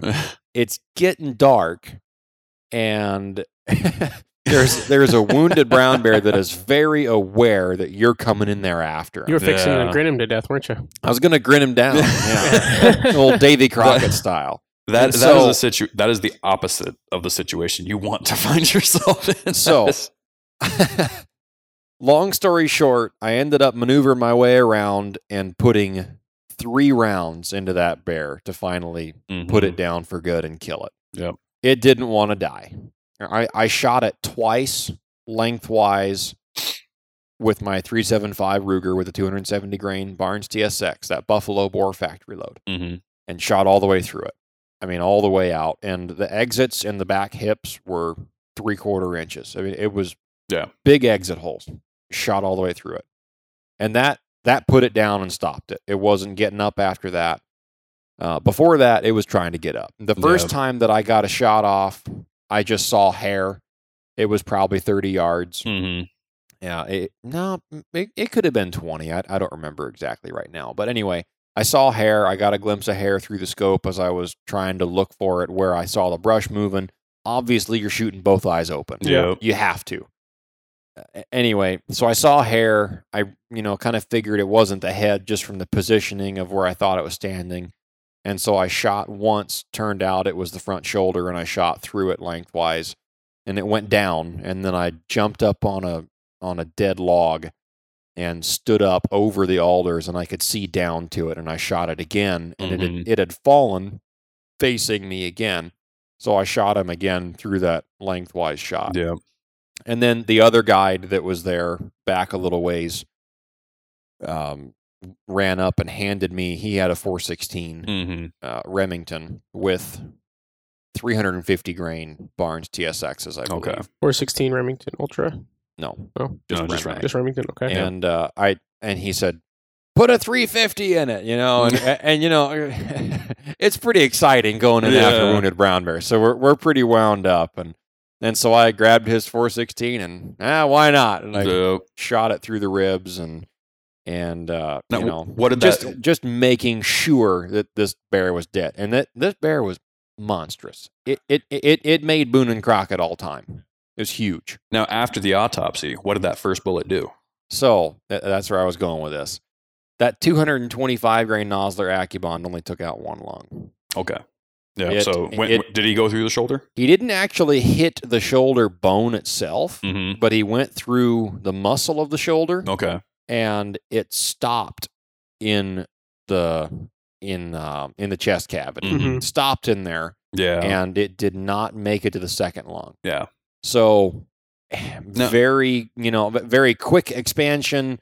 The shoulder was wrecked. I mean, it it, Well- it was it was messed up, Yeah. but And- and it wasn't broken. He didn't shoot through it. for people listening, we're going to do an explanation on another episode and probably do a couple video explanations of this, but velocity does not equal good penetration. Right. Uh, you know, you've got to have the that's right. momentum, you've got to have the weight. That's You know, well, from the bullet, you've gotta have the properly it's the constructed constructed, bullet. Right. Yeah. Yeah. There's a, there's so many things to consider. So don't think in this instance that doesn't surprise me because Yeah. a 225 grain on a bear that size is just Yeah. not going to have. The bear was over ten foot. It's It not going to be able to penetrate that far. Huge, Yeah. huge brown. It's bear. too light of a bullet, and it's just so. Now, that being said, the hunt after that, the client brought a 300 grain Nosler partition out of a 375 H and H mhm. and shot his bear, you know, just inside 100 yards. Shot it, perfect shot. It was out on the tide flats, and and uh, he made a great shot. Bear turns to line out and try to get away, and uh, after a couple of backup shots to kind of stop it, it expired Yeah. quickly. Yep. Uh, but but that being said, even with a great shot with enough gun, a lot of times you are still backing them up. Yeah. The difference where a lot of guides like the 416s is in the fall when the bears put on a lot of fat, Yeah. they're Yeah. bulking up for the winter. The 416s really come into their own because you're shooting a 400 grain bullet, a little bit, you know, well, a lot heavier. Mm-hmm. I- I mean, a lot heavier than a 375 Oh, a 300 yeah. grain bullet. And you're, you know, more energy. And the 416 Remington, I believe, shoots a 400 grain bullet at 2400 feet a second. I mean, it's it's it's moving It's pretty quick, yeah. Um, and and for reference, the 375 Ruger that I shoot shoots a 270 bullet at 2750 out of a 20 inch barrel. So velocity isn't always what you're looking for, but somewhere between that 2400 feet a second to 2700 feet a second is about perfect for brown bears. You wanna 400 be grain shooting a- Safari Trophy bonded sledgehammer solid Mhm. comes out at 2400 feet per second. Okay. Yeah. That's probably pretty average. When you get above 2,700 feet a second, you get a different effect in brown bears. Right. If you shoot them with lighter, faster bullets, Mhm. even if they penetrate where they need to go, they just they don't act the same.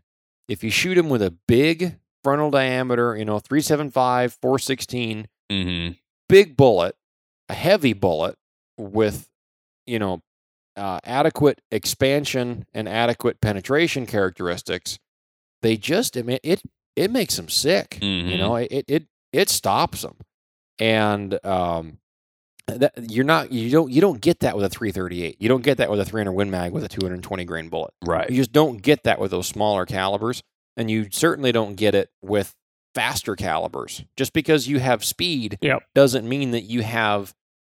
Uh, I, and, and and I don't know what to even quantify that in because it's not a quantifiable result, if that makes sense.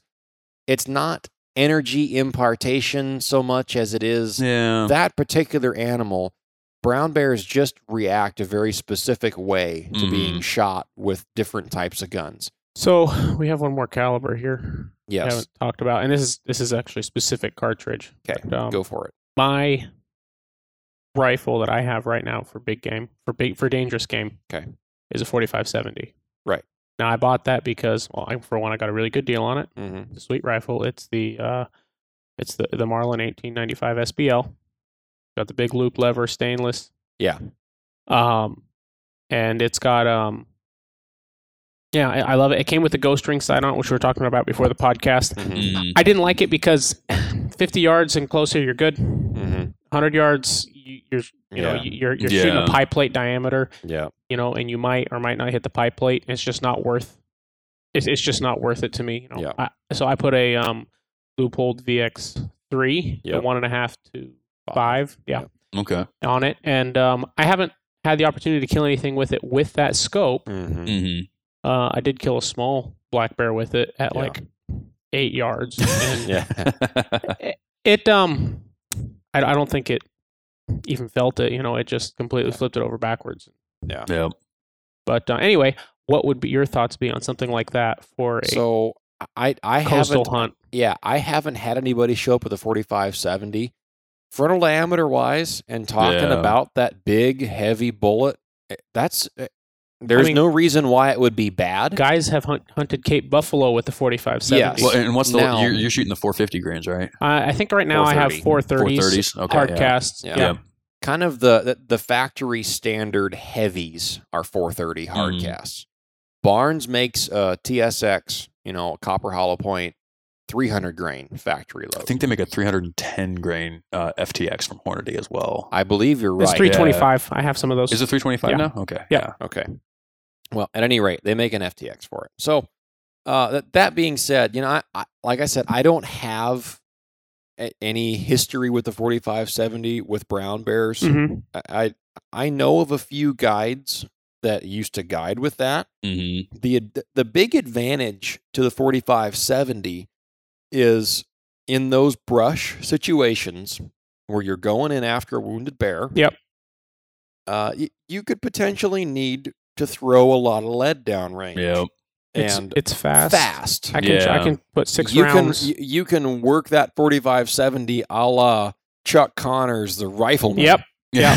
and uh, Phenomenal. show. I have practiced the one-handed Phenomenal cock show. with that thing. and oh yeah, y- I mean, you can you can go full John Wayne with your 4570, and uh, you know if you have six in the tube and one in the chamber, yeah. that's a whole lot of firepower, and you can get seven rounds off Yeah. pretty fast. And again, the recoil on that's more of a push than anything, right, too. that's you know, you're, it's and you're really, getting um, you're getting that push recoil. yeah. And if you're familiar with it, and if you're you know if you're practiced up with shooting that thing quickly, Mm-hmm. do tests. I mean, and, and this Yeah, goes for yeah. any brown bear gun. Yep. You need to be able to put a pie plate at 75 yards, 50, and 25, and be able to work that bolt as fast as you can. Mm-hmm. And uh, from from uh, from a one hand down at your waist carrying the gun position with a round in the chamber and the safety on, you need to be able to run up, run that gun up to your shoulder, safety off, and shoot that first ply plate at 75 yards to simulate the start of a charge. right. Mm-hmm.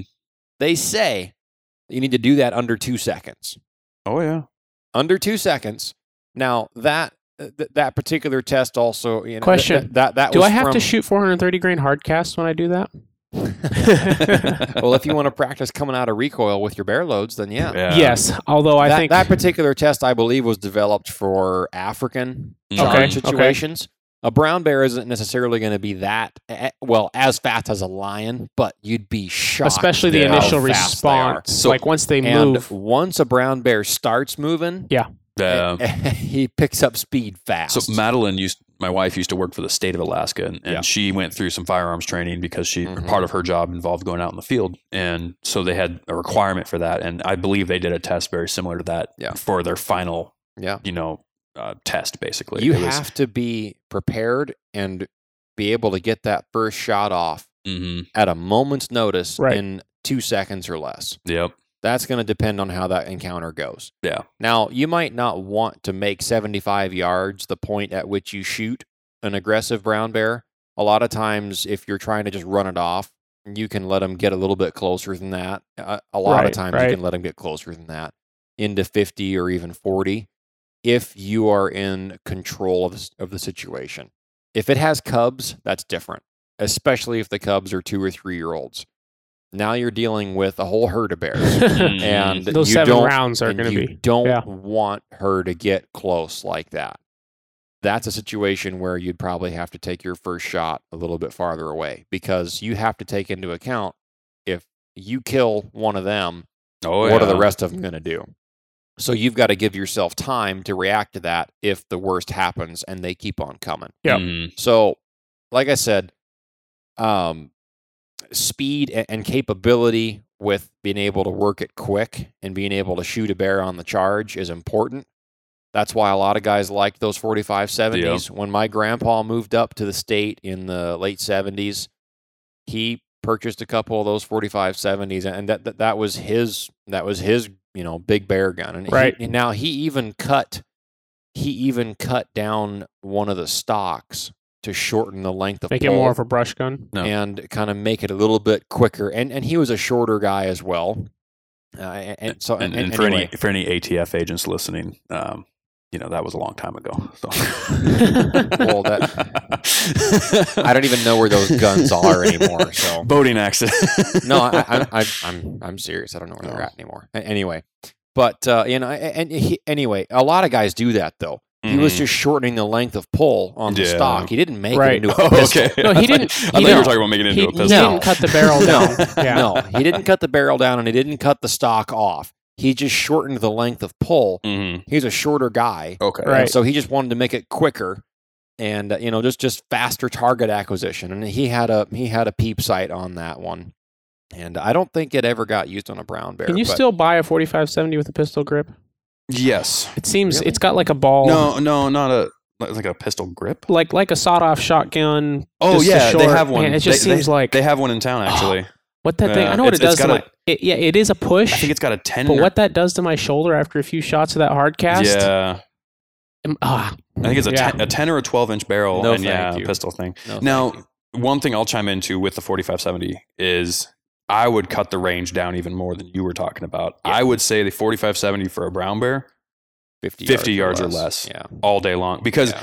a lot of these bullets they're not coming out fast at all. No. You Yeah, know, you're that- that you're not the- launching a 375 you know Right. caliber bullet at 220 or at 2800 feet per second. You're launching a 45 at 2000 feet per second. Yeah. They're going to slow down a lot faster because of that Yeah. frontal diameter, and so it's just because of the restrictions in Africa for dangerous game hunting mhm. in some of those countries, you have to have minimum ballistic performances, and the 4570 does not meet them. So In is a that lot just? of- in a so I imagine that's different countries in Africa, Yeah. right? In So like, in, in a lot of countries, it's not even legal to go there and hunt dangerous game with a 4570 because it doesn't meet the energy requirements, right? the velocity requirements, the bullet weight requirements. Mhm. It- obviously, it meets the caliber requirements. 45 is a plenty big enough bore diameter, Yep. but As but- a but- as a bait gun, it's perfect. yeah, for, but- yeah, for Well- North America, if things are up close, you know that's great. It's going to penetrate very adequately. Uh, now that being said, the 4570 uh, performs on a little bit different, on a little bit different level. Okay. Yeah. It's performing. It's it's killing. Um, how how, how do I want to say this? It's a punch in the face. No, no. or a punch in the shoulder. Well, it, but yeah, it, it it's it's it's it's shooting these really heavy bullets, yes. but they're not expanding bullets. No, some they're- of them are like the FTX is, but Not the heavy ones. the the three the 325 is. The 325 that FTX, heavy. but that's not a heavy. no, that's not I a mean, heavy, you're talking no. yeah. When you're talking up the 500 grainers, the 400 grainers. When you in there, look yeah. at what they advertise a 4570 as a bear stopper, Mhm. you're starting at 400 grain. It is True, pure yeah. blunt force trauma. yeah, and and so a 45 caliber bullet is, you know, it- it- you're you're putting a pretty big hole Mhm. through the animal that you're shooting. But, but, but oh, okay, so so right here, so right here from Hammerhead plus P ammunition, Yeah. Garrett's 4570, 540 grain super hard cast Hammerhead at 1550. It's extremely slow, That's very Yes. slow, but it is uh, very very. There's slow. not much that's not going to move out of its way under 50 yards. Nothing. and, and here However- again, though, here, However, how much, like you were saying earlier, and I hate to use this, but how how are you imparting energy? so I was going to say because with that frontal diameter Mm-hmm. and with you know if you are using an expanding bullet, And these are if you're using a solid, now there's two kinds of flat solids. nose solids. because there's the, there are solid bullets that are are softer and they do kind of squish down a little bit when you hit an animal. Hmm. Um, I'm not thinking of the names of, of the, the manufacturers right now. I can I can come back with that information, but um, the expanding bullets, you're still getting a little bit of expansion. For reference sake, I just looked it up. A the 325 FTX that we were talking about comes out the barrel with 3,000 foot pounds of kinetic energy. That's still fairly substantial, but not when you look at some of these other faster cartridges like Yeah. a 375. Yeah. You're pushing 4,000 40 Right. or 4,500 Yeah. or you know somewhere like that. So for comparison's sake, it is going to be moving slower. It is going to have a little bit less energy, but the benefit there is the diameter. Mhm. You know, the benefit there is that you are hitting this thing with almost a half inch wide bullet. right. You know, th- this So- thing so expands or doesn't expand. There, you know, if you're shooting a smaller caliber bullet, imagine what a two, what a times two. Right. It's essentially yeah, Right. it's times two expansion A already. on flat these nose solid will cause some, uh, let's just say, hydrostatic disruption. You- Right. Yeah. It's not just going to shoot like a full metal jacket. If you were to shoot it through ballistics gel, Mhm. you're still going to see a wound channel. You're still going to have a permanent wound cavity, but it's not going to be anywhere near what you would get if you were shooting a controlled expansion Yeah. Yeah. bullet. And the reason for that is the way that it moves through the Right. the tissue. You know, if you Right. have if you're shooting a full metal jacket, let's say out of a two two three or something like that. Yeah. Not for bear, but for you know, like I'll just use predator for an example. If you're shooting that, it has a nose on it, Mhm. and that nose is cutting its way through everything, and you're not even really creating that much of a wound channel. Right. With these flat noses that we're talking about here, they are flat. I mean, you are hitting that thing with a blunt The object. flat nose is It- 0.36 inches It- on that Imagine being on that 4570. people. I'm, I'm assuming if you're an adult, you've probably been cut a few times in your life with utility knives or, or some kind of kitchen knife. It, it's like the difference between a, being cut with a very sharp knife or, versus being cut with a blunt knife. The dull knife is going to hurt I'd a lot say it's- more it's- it's because like it- it's being- ripping versus being cut with a sharp knife, being hit on the back of the hand with a ball peen hammer. I like that one a lot better. It's like if you have a brick wall and a Corvette. and here we're back. The So- Corvette might be doing 200 miles an hour, but Yeah. that semi truck full of gravel Now that is doing being 50. said, that being said, it the 4570 has a place as a bear stopper yes, if you're looking just for a bear stopper. but you wouldn't recommend it as for somebody to take I on would a hunt. not recommend Yeah. the 4570 as a brown bear gun uh, for taking that first shot with a solid. hmm If you're going to take it brown bear hunting, it'll work.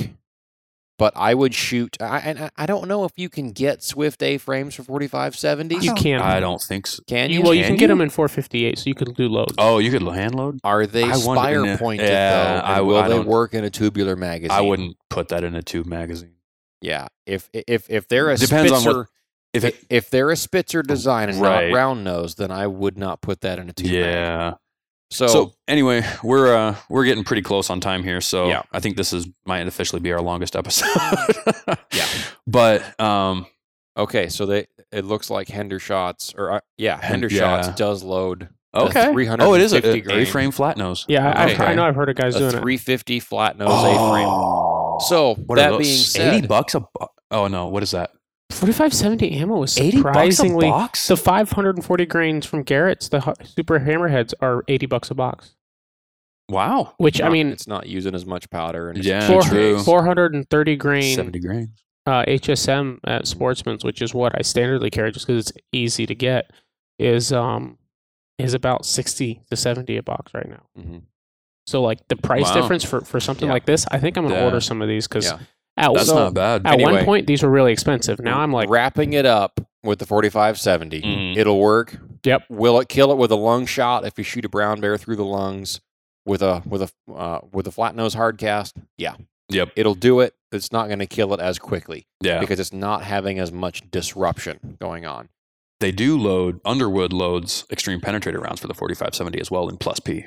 Okay, That's that, a, that would that's that would work bad. as well. Yeah. That would work as well. But in an ideal world, you'd be shooting something like a like a Swift A frame that Yeah, has a yeah. controlled expansion. Yep, exactly. uh, style of design. That's going to work a lot better. You're going to get a lot better stopping performance. Mm-hmm. Now, if you're shooting for headshots and spine shots uh, with the 4570, it don't matter. You shoot it with whatever you put in it. And, and Yep. as far as hard casts Yep. go, you just shoot a hard cast. It's going to work just fine. Yeah. And don't shoot your client's brown bear in the head. That's a good way to get a pretty small tip at the end of the there- hunt. There's a there's a, a a little tricks of the trade for Yeah, for you new guys out there. So all right, well, appreciate you guys listening to this longer episode that we have here. It's uh, Yeah. hopefully you were able to get some really good information from it. There's a whole. if you have any questions regarding tangents.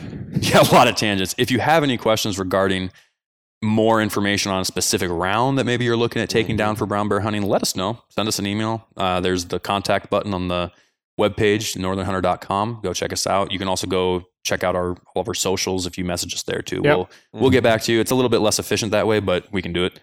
So uh, we we've been talking about rifles and your coastal brown bear hunt.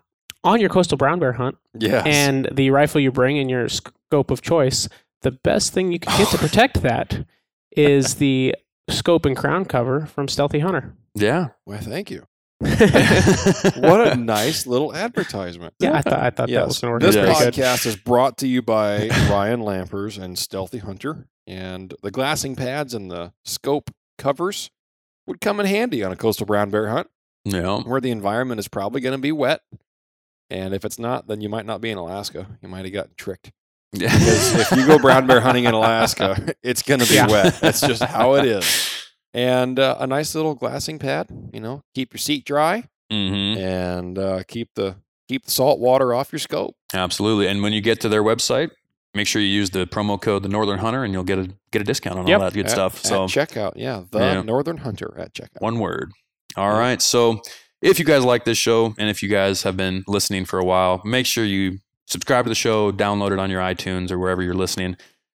Give us a good rating, leave a review, send it to your friends. Yeah, share it with Let- your friends. Let everybody know about it. Yeah. And We're we're having a lot of fun making these, and, Mhm. and we'd really Yeah. like to continue. If this is just way too long, let us know and we'll Yeah. work on shortening it down. Otherwise, we haven't really heard anybody that said we it's have too long. had. So I, I, I've had a lot of people that like the two-hour shows. yeah, So I had I one like person two-hour let me know that he goes, you know, sometimes he goes, I try to listen to your episodes, but sometimes I just stop because you know I just I just get bored. It's too long. yeah. well, But- break it up throughout the week. Then. yeah, yep. That's take what it I up- do. Take it one bite at a time. But All thanks right, for guys. listening anyway. So, like I said, go check out the website. We got everything we're working on is coming out there, and we have some new equipment on the way. We have some new new stuff coming out for you guys this year. So we're real excited to bring that out, and we're excited for all this episodes coming up. I can't, I can't, Next I week can't is going tell- to be fun. I too. can't tell you how Yeah. much fun we're having. So Yeah. thank you guys for listening, and uh, we'll catch you next week.